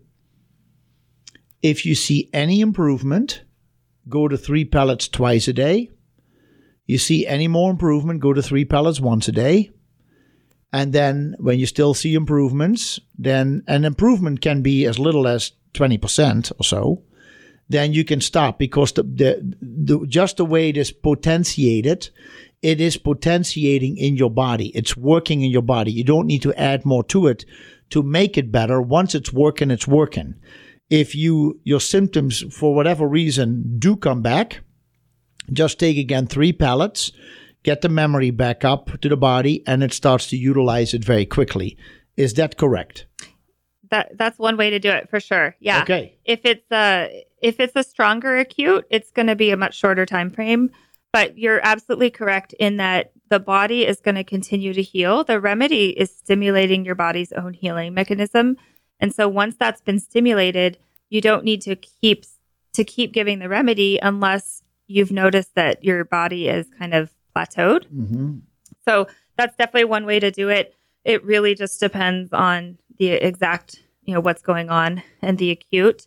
Um, but I do like that. That's not going to be too many doses. Um, uh, so those are some good guidelines. But you can take it more often. And when do you, for example, suggest to take five pellets uh, at a time? Um, well, I normally dose in water. so yeah, that's so interesting. Yeah, do that. I still don't. I mean, I hear what you're saying. Mm-hmm. You you dose it in water, so you take what three four ounces of water. Yep. And yep. then you put like three or five pellets in there. Yep, exactly. And then and that, you put it in a spoon and just take it with a spoon. Yeah, or, or you can just take a sip. So you dissolve a few pellets in a two to four ounces of water. Depends Yeah. on what the person's using. Yeah. I like either a dropper bottle, um, which you might sell at your store, or like a ball jar with a lid. Uh, and then you just, again, two to four ounces of water, you put a few pellets in there, and then you succuss that. You vigorously shake that 10 times between doses. And then you just take a sip or, you know, a dropper full, or just, you really only need a half teaspoon or so Uh-huh. as your dose. Huh. Um, and that's nice. It stretches your remedies. And the reason we do that is because Samuel Hahnemann, in the fifth edition of his Organon, and then again in the sixth edition, um, he started dosing in water. Um, he noticed that he, he said you never want to give the same potency of a remedy twice. So if you continue dosing dry, Uh-huh. um, you're giving the same exact potency. And when you dilute the remedies in water and then you succuss them, you're raising that potency ever so slightly. And you're just less likely to get any of those, any proving symptoms or any aggravations whatsoever. It's Hmm. more gentle. Um, and then um, it also stretches your remedies and helps them go farther Yeah, amazing. as well. And it's definitely uh, better for repeated dosing to do it that way, especially going back to the example of a child with a high fever. You know, if you give one dose, let's just say belladonna, that's everyone kind of knows of that Belladonna, one for dead- deadly nightshade. yeah of a of a typical fever, high fever in children um, with those glassy eyes, and they might be hallucinating a little bit. You know, typical high fever. Um, let's say you give it one remedy, one dose, and they're totally better. Um, meaning they're they're feeling a lot better. Their fever has come down almost all the way, etc. But then the, that fever starts to come back. Let's Yeah. say it's only been an hour. You can give another dose at that point Okay. Um, so you don't have to stick to the three times a day. You really want to give it as needed, but not more than is needed. And Okay. once the child is, or the, in any instance, so no matter what the acute is, really, once you're about 80% better, for the most part, you just stop dosing and let your body take over from there. Yeah. And of course, you can always take another dose if you start to slide backwards. hmm Because you're right, it's not like antibiotics where you have to take a 10 day course no matter what. Um, you stop whenever you're feeling much, much better. Mm. And by the way, I, I do mention, of course, that Jenna Dodge is my guest. When you go to a website, jennadodge.com, jennadodge.com, you find all the contact information. So what is Jenna doing? She is a uh, she's a certified homeopath, classically trained homeopath, and she is available for consultations. So you can actually work with her uh, either by Skype or Zoom. You said Zoom. Uh, interesting. I never heard of it before. And then, or you can have private consultations with her where she is doing an intake with you and finding out what remedy may be best for you or for your child uh, or for your parents. Just surprise them. It's Mother's Day tomorrow. Mom, I got a remedy for you. um, so, but Jenna can help you with uh, with those kind of things to kind of see the trees uh, through the forest because it is a it's a fascinating field and you will find remedies that do similar things but they set themselves apart and so understanding that if it is too much work for you it is worth it. Really is to hire jenna for a consultation and just get started because you will just learn something and that is individualized for yourself. You will uh, start getting a remedy that you don't mess around. You just literally start using what you what you need, and uh, that takes the that takes the the the confusion out of it, so to say. So this is also one of the things that you do, right? I mean, you're Yep. you're a consultant, so that is uh, that's one of the reasons. I mean, because the remedies themselves are very inexpensive, as I mentioned, and if Jenna says you can dilute them in water, that even stretches it more. So I I never did it that way, but it's very good. And I have to tell you that when I take homeopathy, I have a tendency to take it more than I probably need. I mm-hmm. take three and then I take three and take another hour three. And mm-hmm. I've told people if you're really stuck, you can take it every 20 minutes to an hour mm-hmm. and for a short period of time, for a couple hours maybe. And I do the same with herbs. I say if you really like tinctures and stuff, I said if you really are under the weather, take it every 10, 15 minutes for like two hours and then go once an hour until you go to bed. And most people the next day, you know, if I look at it, I compare it with chopping down a tree. Mm-hmm. You can give it a chop at six in the morning and at six at night. You got to drive all the way up in the mountains and through the snow and then chop it and go back down and come back at six at night. I said, you can stay and just chop it down, you know, so it takes a little bit of effort. Uh, you may be sweating, but at least you got your job done. And it's a similar thing, in my opinion, with homeopathy or with uh, herbal tinctures that you uh, you get that effect. So, wow, um, very very good. Now, shall we? Uh, we're close to here to the end of this hour. I I really want to give us a quick introduction, please. Um, well, oh, oh, minerals. Mm-hmm. What about minerals? Yeah. Jenna, that is something confuses me because I understand you want to mash plants in a with a pestle and a mortar pestle. Uh, what about minerals? Yeah. So minerals are, of course, they're not soluble in um, alcohol or water, and so we we use a process called trituration. Say it again. Trituration. Uh, T R I T U R A T I O N. Not to be confused with titration. Um, Trituration. and it involves a very particular process of using a mortar and pestle and grinding the mineral with lactose in that same in, in a one to one hundred ratio. So one grain, he used grains, one grain of the mineral to to hundred grains of uh, lactose powder, and he grinds and scrapes, grinds and scrapes, grinds and scrapes for an hour in a very particular way. He adds a third of the lactose at a time, grinds for several minutes, scrapes for several minutes. so or- it's one grain of the mineral with one grain of the uh, of the lactose. uh, with 100 grains of lactose. 100 grains of Yep. lactose. And he does that three times serially to get to a 3C. So after he has the 1C trituration, he takes one grain of that with 100 grains of lactose and does it again to get the 2C. wow. Typically, when you get to 3C, everything is soluble at that point. Huh. So then it's the same. Um, we just run up the potency from there. Okay. Maybe we can jump on that when we come back. Uh, we're running out of time here for this hour. Can you believe it's two hours? I can't believe it. It's ridiculous. Goes fast. Yeah, way too fast. We got a lot more to talk about, folks. Uh, cell salts, amongst others. Maybe we can touch on on lightly this show and then elaborate on it in the next show. All right, stay tuned. Uh, we are going to be back in a jiffy. See you soon. Just at the end of the last half hour, we started talking about how do we make minerals. And maybe you want to start over again. Now you have a little bit more time before the break hits with plants. For those of you who missed it, can I mm-hmm. say it? No, you go ahead say it. How, how do we do it with plants? Yeah, yeah. So with plants, we discussed making a mother tincture out of the plant and alcohol. So smashing the plant to release the juices, which is where the medicinal powers are held, and then adding alcohol to preserve those, letting it soak How much? overnight. Oh, yeah. So enough to cover the. Uh, hmm the Just, yeah, okay. Yeah, enough to cover. Um, and then letting it soak overnight, and then Is that it overnight? So you don't need to go 24 hours or so? Oh, 24 hours. Yeah. Okay. And, and all these guidelines are outlined in the Homeopathic Pharmacopoeia of the United States, which is the document that regulates the manufacture of homeopathic remedies. Okay. So every every plant, every remedy is slightly different. Um, and pharmacies just need to follow these guidelines. So when you buy a remedy, you want to see that it says HPUS, manufactured, you know, under HPUS Homeopathic Standards. pharmacopoeia of the United States. Yes, exactly. Okay. Which the the ones you sell do. Yes. Yeah. I, Um, I, I did see that. Yeah.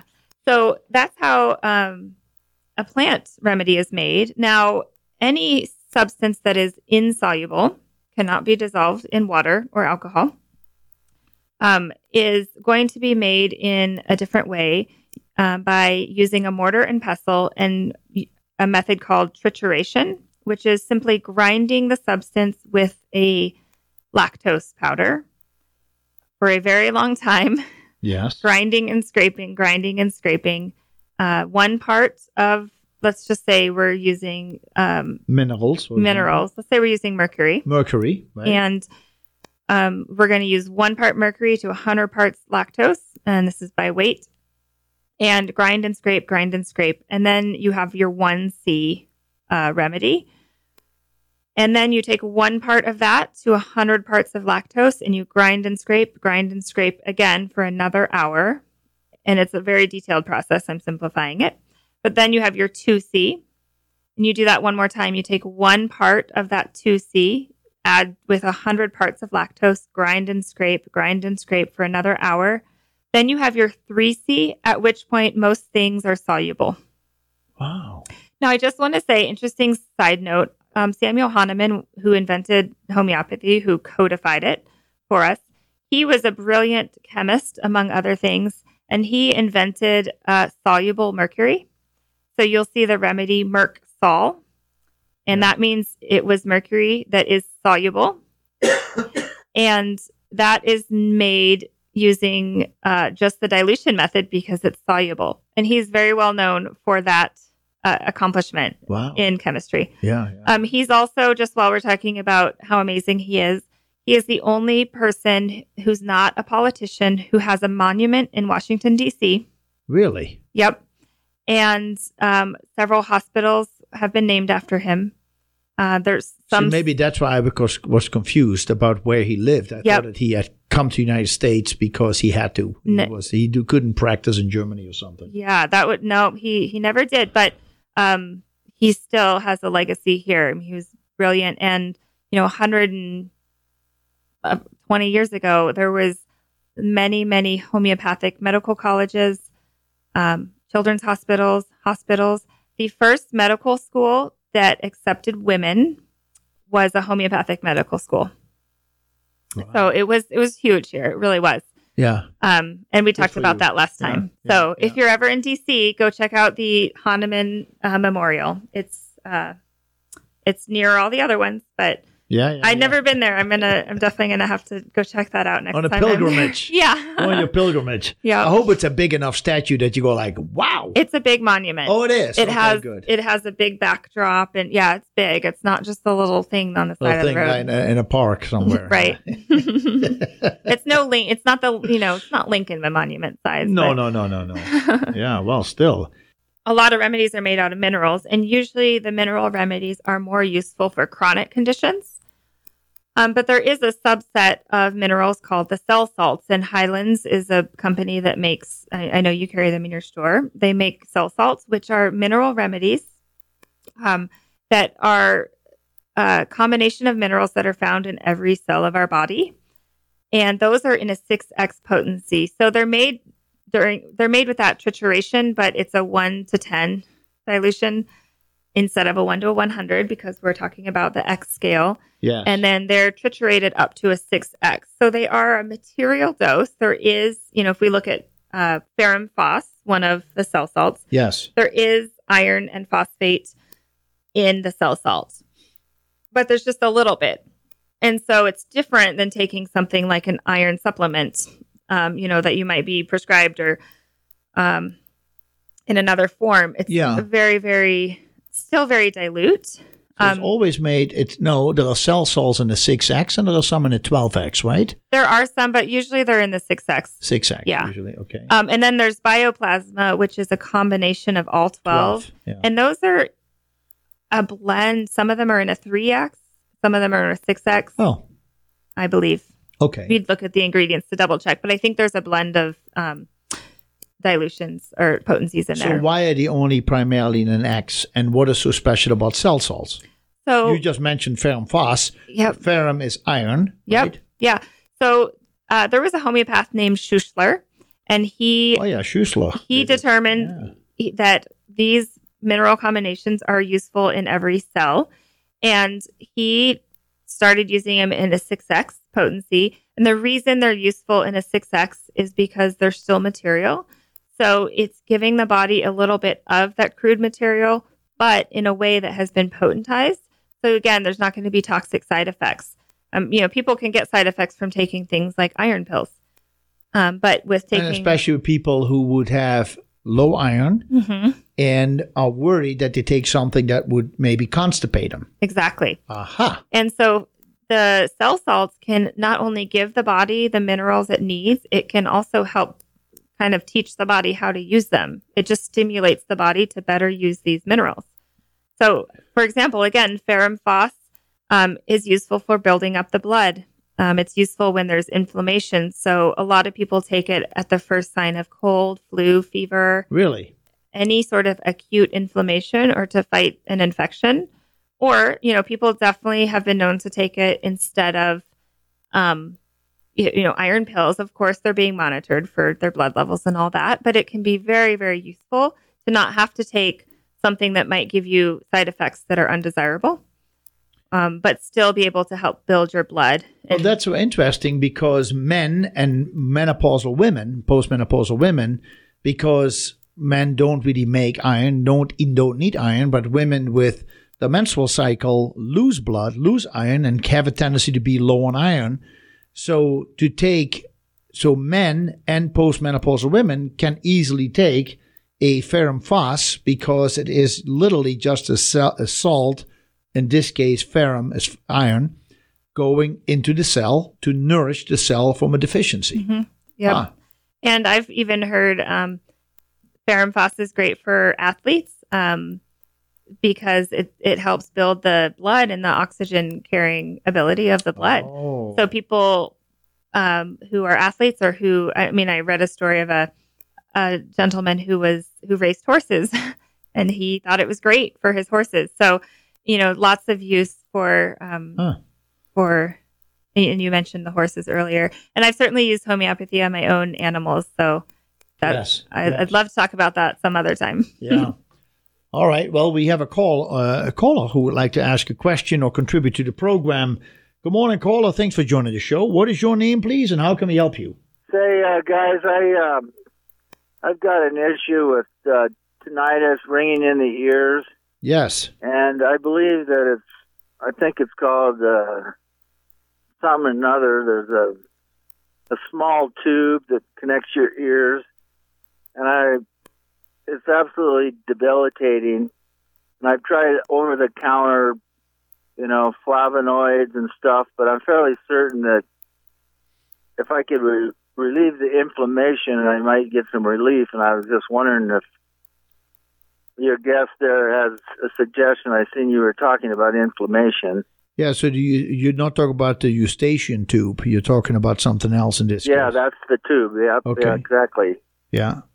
Uh, yeah, a very interesting question. I have some thoughts, but go ahead, please. uh, yeah. Well, as far as homeopathy is concerned, there's Let me hang up, ma'am, and uh, turn my radio back on so I can hear you better. Thank you. yeah, you bet. Call us back if you have a follow up question, okay?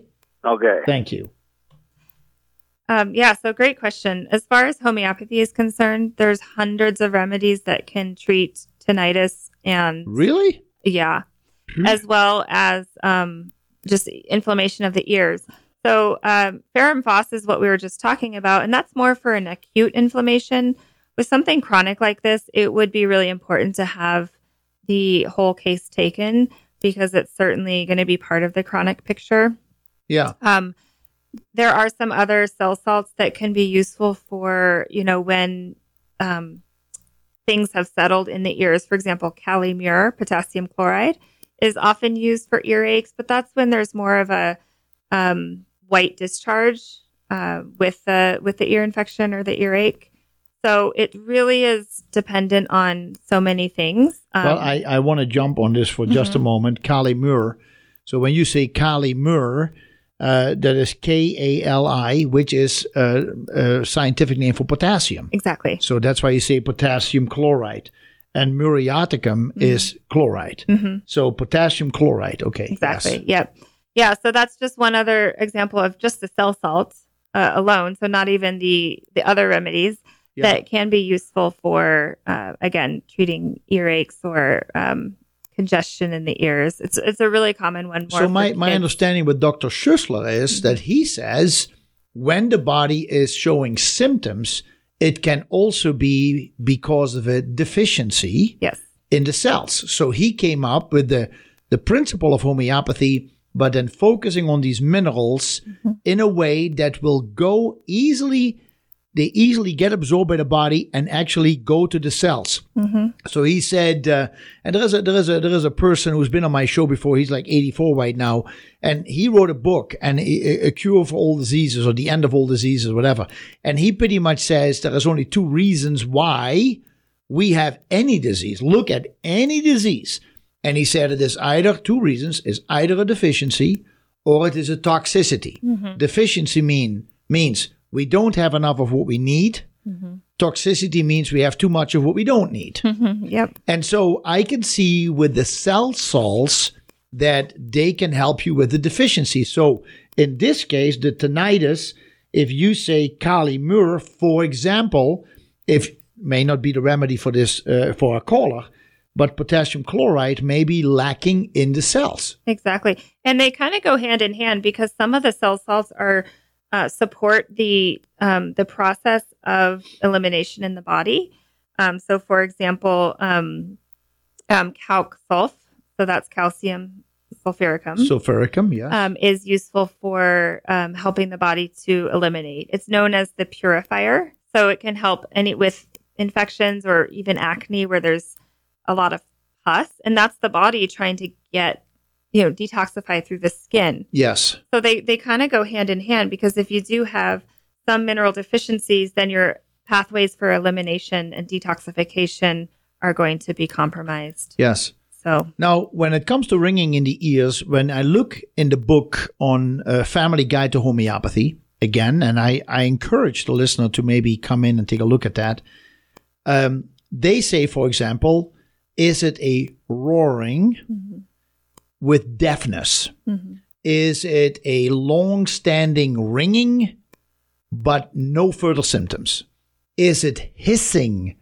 Uh, is it uh, alternating between hissing and roaring? And, uh, you know, so do you have a headache with it? Whatever. They have all these different ways of explaining, and then they give you remedies. What you say a hundred remedies. What are some that you have seen used? I know that one that and that that we use quite a bit is Kali iodatum. So Kali uh, potassium iodide, and that is seems to be good. I think for long-standing ringing with no other symptoms. And so I don't know what the listener exactly had. He says he had um, ringing in the ear, inflammation maybe in the eustachian tube. So then you say, what would be your first suggestion? Uh, go back to the ferrum phos because it can deal with um, some inflammation as well. Um, yeah, uh, that would be a good place to start because I just pulled up. Um, I have one of the repertories on my iPad here, That's fantastic. and so I can see all the the the in, idiosyncrasies of what uh, you know what other things we might be looking for. For example, does the ringing is it a pulsating that happens with your heartbeat or okay. you know asynchronous to your heartbeat? Um, so it's it's you we I've never given uh, a remedy based purely on the tinnitus because it's always based on the the Constitution the of the person. yep and the and the constellation of symptoms that that person has Yes. making sure that tinnitus is covered. Um, but you know, all your big constitutional remedies that you know of, um, calc, sulf, lycopodium, etc. I mean, all of those are going to cover the tinnitus. So it would be looking at all the symptoms, or if there's anything what we call strange, rare, and peculiar yes. about the tinnitus. Does it only happen when it's raining out and I bend my head forward? okay. Doesn't sound like that was the case with the no. caller. No. But anything, if there's a, a strange, rare, and peculiar symptom or something we might consider a keynote, yeah. um, then sometimes we can pick a remedy. And you mentioned a remedy. Yeah. Um, Kali iodatum is one that I recall right now. Yep. hmm So that that has a particular keynote that can sometimes allow you to pick a remedy based on that one symptom if it's just kind of odd enough, strange enough. Yeah. Um, but if it's a more generic tin- tinnitus, especially, or very long standing, and you're not really sure what caused it, um, that's when it's important to do the whole constitution. Okay. Okay, that makes sense. Um, I think that with this specific, um, yeah, I, I would start somewhere, and I uh, it would be interesting for the caller to sometimes come to Gesundheit Nutrition Center and just look at the book and then look at these remedies and then say, oh, I have these symptoms for my yeah my head hurts or yeah my lower back is also really sore. You find out that these remedies overlap. No, not overlap. These remedies actually help other parts of the body as well. And then all of a sudden it becomes much more specific and say, wow, there are so many things that this remedy touches upon. This may be a good choice for me to get started on. Mm-hmm. Yeah, Wow. exactly. Wow. Yeah, I am uh, really sorry, caller. Uh, that is very, very frustrating. Have ringing in the ears, and uh, actually, I think uh, my daughter has ringing in the ears as well. Rebecca was saying that she, and I didn't even know that. Maybe she said it and I didn't know. Um, but that is very frustrating. It to, is It's yeah. common. It's really common. It is common. It's not just from rock and roll music. no. There could be all kinds of reasons. Well, anyway, we are going to take another final break actually with Jenna Dodge on Gesundheit with Jacobus. Please uh, stay tuned because we have another half hour left. Uh, great information coming your way. We'll be right back. We need to talk about, we're talking about the cell salts. We were talking about the issue of ringing in the ears and the fact that, yes, homeopathy can do something for it, but we just need to find the right remedy or the right cell salts, which are made by this homeopathic doctor Schüssler, who is uh, who says many cells are simply deficient in their minerals, their salts. Once we add these salts back into the body, you will see a relief of the symptoms. So that's fascinating. But uh, uh, I, I I know there are remedies, there are supplements out for ringing in the ears, and sadly enough, there are combinations of different homeopathic remedies, and then it says use for at least six months in order to start seeing results. And people go, well, thirty bucks a pop. that is $180 that I have to spend in six months and I'm not going to find any relief. Um, I, I, I realize as you, you and I were talking during the break, you said too, you have people come to you who have tried everything else Mhm. and no results. And then they come to you and expect literally overnight success, hmm uh, which is not fair because the, the intake has to be correct. And uh, we can talk about it, but we have a caller who would like to chime in. Okay. Good morning, caller. Thanks for joining the show. What is your name, please? How can we help you? Yeah, this is Ed, Hey, Ed. and uh, I'm sorry I haven't heard your whole show here. It sounds great. Uh, we love homeopathy. I mean, it's been terrific, especially with our kids and now grandkids. yeah, thanks. It's wonderful stuff. One of the things I was wondering about is is something called radiation hormesis. It's not part of regular homeopathy, but it is pretty interesting that low levels of radiation stimulate your body repair mechanisms, and it's beneficial apparently for lots of different things. And I wonder if Jenna has Hey, Ed, you are saying radiation ormis? hormesis. Hormesis. Hormesis. Hormesis is a general term for giving a stress that uh, at low levels that the body can then react to and and and you know do positive things. And so hormesis also covers all of homeopathy, really, but Okay. it's not usually said that way. And I Oh. just wonder if Jen has looked into this at all or knows anything about radiation hormesis. Huh. Wow. Mm. Yeah, I I haven't. I don't know anything about about that Yeah. specifically. Um, Yeah. And my focus is on homeopathic remedies that have been Sure. proven. Yeah. But we Well, do. some know- people Mm, for example, that have uh, uh, various kinds of pain and arthritis and things Mhm. benefit from going down an old, you know, uranium mines Yes. where the, Mhm. there's quite a bit of radiation. Yeah, radon, And- radon mines. Yeah, well, there's radon. Yeah, and uh, yeah, there's radon in the air in those Yeah. mines, and many people find uh, benefit from that. Yes. And uh, so, you know, I don't really know much about it, but it's always I've found it kind of fascinating. So yes. to say it's, it's kind of uh, kind of related to homeopathy, but it's not Mhm. uh, anything to do with normal practice. Hmm. yeah, that's So That's interesting, especially if you think about the amount of radiation in our environment.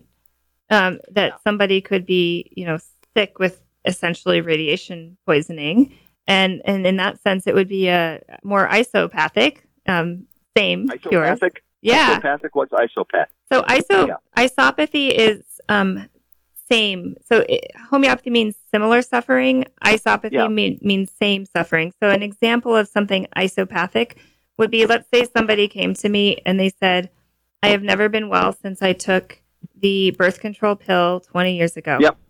Um, using a potentized version of birth control pill, which only a practitioner can get, um, can sometimes unlock the, their healing.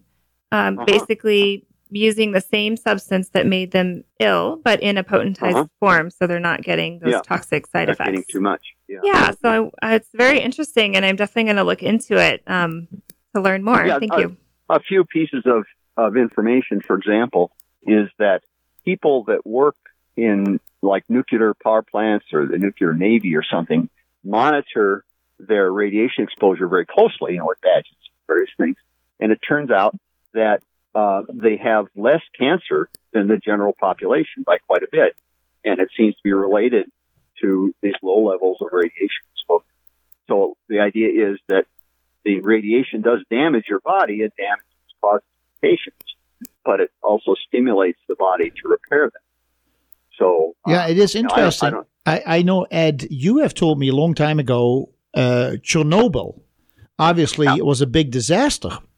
But instead of expecting in an area that is completely devastated, you have said that the uh, the way the, the Mother Nature has regrown and the greenery and everything that is over there is fascinating.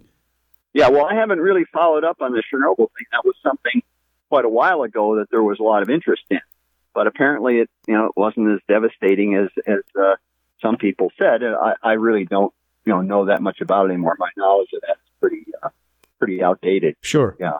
Yeah. But the general radiation hormesis, there's a couple of really good books. I can't remember them right now while I'm actually out driving around. I should be talking on the phone, but uh, I heard your show and I just couldn't resist. Okay, well, uh, we'll uh, we'll look up radiation hormesis and uh, see what we can Well, find. I, I don't. I yeah, I think that uh, yeah, one of them is by a health physicist in, out of Oxford, England, okay, and uh, yeah, he's uh, very good. Another one is more of a popularized. Seemed pretty good too. So I've read these several years ago, but really haven't followed up on it. But since um, I thought that. Okay. Well, you're breaking up, Ed. So we're going to let you go, Yeah, but I appreciate bye, the bye, input. Okay, bye bye. Yeah, keep up the good work. Yeah, Bye-bye. thanks a lot, Ed. You just you just mentioned to Ed and everybody that there are certain remedies that you as a practitioner can get. Mm-hmm. I mentioned earlier that there's more than 1200 different individual sources, resource sources to be found from which homeopathy has been made. You said there is even more than that, but it just gives us an idea how vast this industry is. However, there are certain things that I cannot sell in a store that people really need to talk to a homeopath about. Number one, why is that? Number two, um, is it indeed? Uh, num- number two, is that going to change or not? Doesn't matter to me because there's a lot that we can do uh, with what we have. Uh, but there are some remedies that are really specific. Can you mention some? Yeah. So, um, number one, well, let me just tell you what they are, and then that might that might explain and make it obvious why. Sure. Um, but a few classes of remedies. One of them is the drug remedies, made out of uh, recreational or um, you know opioid drugs. So opium, the cannabis, two different varieties of cannabis, morphine, etc. Those can all be made into into drug remedies um, that are remedies that we prescribe in the just like we prescribe any other remedy. Um, there's also remedies made out of allopathic drugs or um, yeah, basically allopathic drugs that also you can only get through a practitioner and you would only want to use them through a practitioner. Uh huh. Same with remedies made out of healthy organ tissues. Those are called sarcodes. Yeah, they was. You know that uh, back in the nineties, there was a homeopathic company called Dolisos, Mm-hmm. which eventually got bought out by uh, Boiron, Mm-hmm. and then they discontinued all the sarcodes, Mm-hmm. which was fascinating. We had eyeball, and we had um, um, thyroid, and adrenal, and testicle, and ovary, and in different dilutions. was fascinating, and I understood that you cannot get those anymore because of, let's say, mad cow disease or something. They said, well, it comes from Europe. And so their testing is not as good as we do over here. And that's why they discontinued it. And literally from one day to the next, it was all over. Mm, yeah. Hmm. Um, yeah, they're still available, but again, only through a practitioner, practitioner. and maybe not all of them. Um, and then another class of remedies called the nosodes, which are made from uh, disease products. Um, and those are very extremely powerful remedies and very, very useful, but only available again through a practitioner um, because they tend to be even deeper acting than a lot of our other remedies. Uh, I mentioned earlier the mineral remedies are more useful for constitutional care. Okay. Um, they are deeper acting. If you think about a mineral, it's more sturdy and structured than a plant. So the plants, and this is a, a broad generalization. This is not 100% true across the board, but in general, the plants are useful for more acute remedies. Huh. And sometimes they're used in the same way that the herbal plant would be used, like the herbal dose, the, the material dose that an herbalist might prescribe. Sometimes they're actually used in the complete opposite way. And that's because sometimes herbal medicine is prescribed antipathically and Yeah. sometimes homeopathically, um, even though they don't use those terms. Um, so nosodes are even deeper acting um, than than a mineral remedy, and it's just really important to know what you're doing uh, with with those deep acting remedies. So that's that's why, and also, I mean, the FDA doesn't want drug remedies being sold, even though they're non-material, but the drugs are a controlled substance. Yes. So it's it's really a lack of understanding is what it comes down to. um, that you know you couldn't take a whole vial of opium and get high No, at all. Exactly. No, it's not. But it. It is what it is. There's still a controlled substance, and I think that it is opium in this case is really good for depression. Depression, depressed people. I thought is what I read in the Materia Medica. yeah, it definitely could be. bipolar disorder and uh, schizophrenia, and uh, so that would be great. But you can only get us from from you, uh, from a practitioner. Um, what is interesting is that you mentioned minerals are m- deeper, more constitutional. A mineral has really developed over millions of years, where a plant, maybe 2,000 years or so, uh, the ones that are used, maybe 5,000, like ginkgo biloba or so. But that that would be one explanation why it is more on the surface, so to say, surface of uh, um certain milder diseases and stuff. Okay, and the nosodes is interesting, deeper acting than the minerals. Huh. You would say then diseases have been around longer than minerals. Okay, and then the sarcodes are specific. Do you? Uh, how often do you think about sarcodes to use those in your in your practice? I don't use them a lot. Um, I find that the quote unquote regular remedies uh, and nosodes do plenty most of the time. So um, they're not used a lot.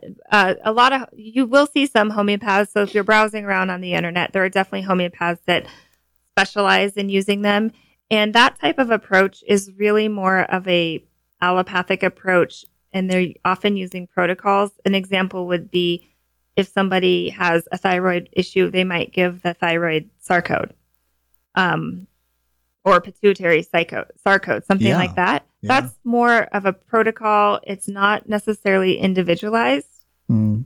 Um, homeopathy is wonderful for treating thyroid, you know, symptoms of thyroid issues, hyper or hypo Really? um, without needing to use sarcodes. So in my mind, you know, I, I stick to the principles of classical Hahnemannian homeopathy. Okay. One remedy prescribed for based on the totality of symptoms available that I can see that need to be cured, one remedy at a time, given in the minimum dose. So less is more with homeopathy.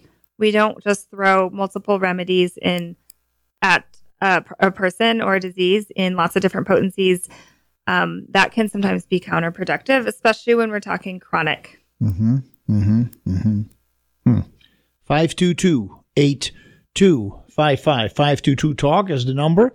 Uh, we may just have time for one more call at this point, unless there's a few of you who really want to call. We have about six minutes, seven minutes left. Um, well, see, you bring up a whole new thing. But we're talking about homeopathy, and then there is the classic homeopathy. That is the way to use it. There are also combination remedies, and and you mentioned to me that that's usually not something you work with because um, uh, one, maybe two of these combination remedies may be specific for you, but the rest is really not has nothing to do with you. Not that it causes any danger, but why go that route? You rather would deal with one remedy that covers everything and starts working on you. So classic homeopathy. Now you mentioned the cell salts, uh, lower potency, six X's, and good for deficiencies in the cells. Drug remedies like opioids, heroin, cocaine. Um, we have different. Peyote. Say it again. I said peyote. Peyote. Yeah. That's right. Yes. That's one of them. That's another one. Yes. Yeah. And uh, cannabis. Yep. mhm. Uh, yeah, yeah, yeah. Sarcodes are your glandulars, and nosodes are made from an actual disease. Now, you mentioned thyroid. If you take an autoimmune disease, is there actually an, an a, a remedy that is made from the immune system? An immune can it be made from an immune system, or how would you go about an autoimmune disease? Yeah, autoimmune disease is a huge portion of practice. Okay. Um, huge, huge, huge. And homeopathy, we, we approach it like every other case, um, looking at the totality of symptoms that the person is expressing, looking at what's characteristic to the individual, and prescribing based on that.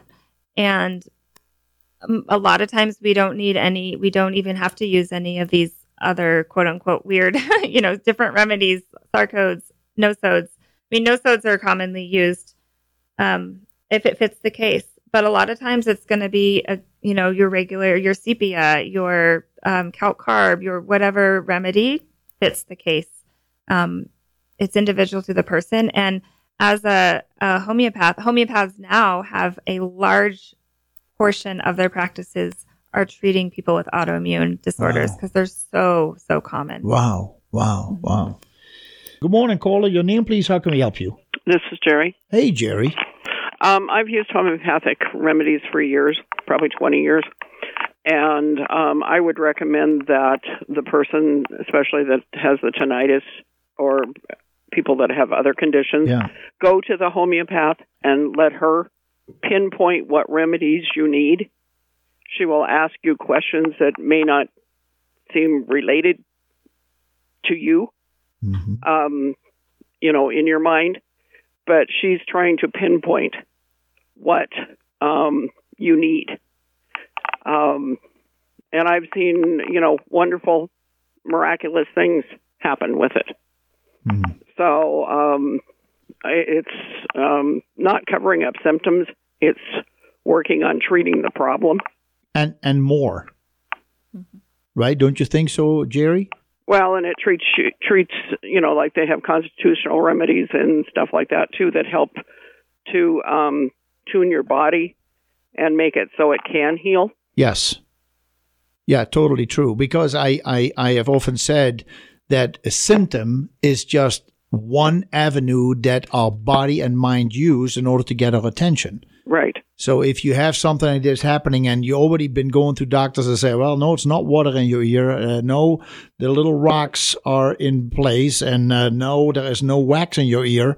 Uh, and your membranes are fine, then uh, we don't know why you have tinnitus, but why don't we just give you something? So there is usually the body has used the ringing in the ears to, to get your attention, you know, to pull your ear to say, hey, there is a problem that we need to address. Well, and it may be a side effect from some other medicine or whatever, or from a fall, or Yeah. yeah, um, yeah, there's yeah. you know everybody is different. Yeah. That's why it's important to go to the homeopath and have them tell you, you know, do a do an evaluation on you and stuff, so they know what you're dealing with, because we're all individuals. Yes. hmm Thank you for that. Yeah. I, I Good call, Jerry. Thanks. Bye. Thank you. Bye bye. I totally agree. And and even as far as causation, um, one thing that we know as homeopaths is that suppression of any kind, whether it's from a medication or so just suppressing your emotions, can bring about other symptoms, often in the form of a rash on your face, something Yes. that's like going to get your attention I see. to make Uh-huh. you go and see the homeopath. Mhm, mhm. Um, and if you go see the dermatologist instead, and obviously dermatologists are great and they definitely have their place, but let's say you use a cream to further suppress it, something else is going to pop up because the, your body really, really wants to get your attention. And it Yes. says, hey, stop suppress- suppressing that anger or that grief or whatever the emotion was. Mhm. Just one example Yeah. stop suppressing it. You have to get to the root of the pros- problem. So it doesn't even always have to be an accident or a medication or something. I mean, a lot of times it's emotional, and that's really where homeopathy shines. Uh, Mm. and one thing that really sets it apart from other modalities is we really care about the the causation, and sometimes the person doesn't even put two and two together Yes. until they talk to me. And a lot of times they say, Wow, first of all, this felt like counseling, except Yes. for I don't have to tell them anything, which is great. yeah. And secondly, um, I never realized that. I just had this realization of this is what's happening in my body. And Uh-huh. that's that's awesome. I love Yeah. hearing that. Well, thank you. And we've come to the end of the uh, show. it's uh, we didn't get to the agenda No. again, but talking about the history of homeopathy, explaining a little bit more about different homeopath and Samuel Hahnemann's work, starting up this and etc. Then the different remedies, how to make it, how to make a plant remedy, a mineral remedy, uh, how the succussion and dilution works, and uh, the explaining the strength of remedies has been great. And then what kind of remedies can be used. So I want to thank you very much for being here today, and I wish you all the best with your exam uh, in in a month. Uh, JennaDodge.com is the website. Uh, make sure you check it out for yourself, and then you and I will all be talking again next week.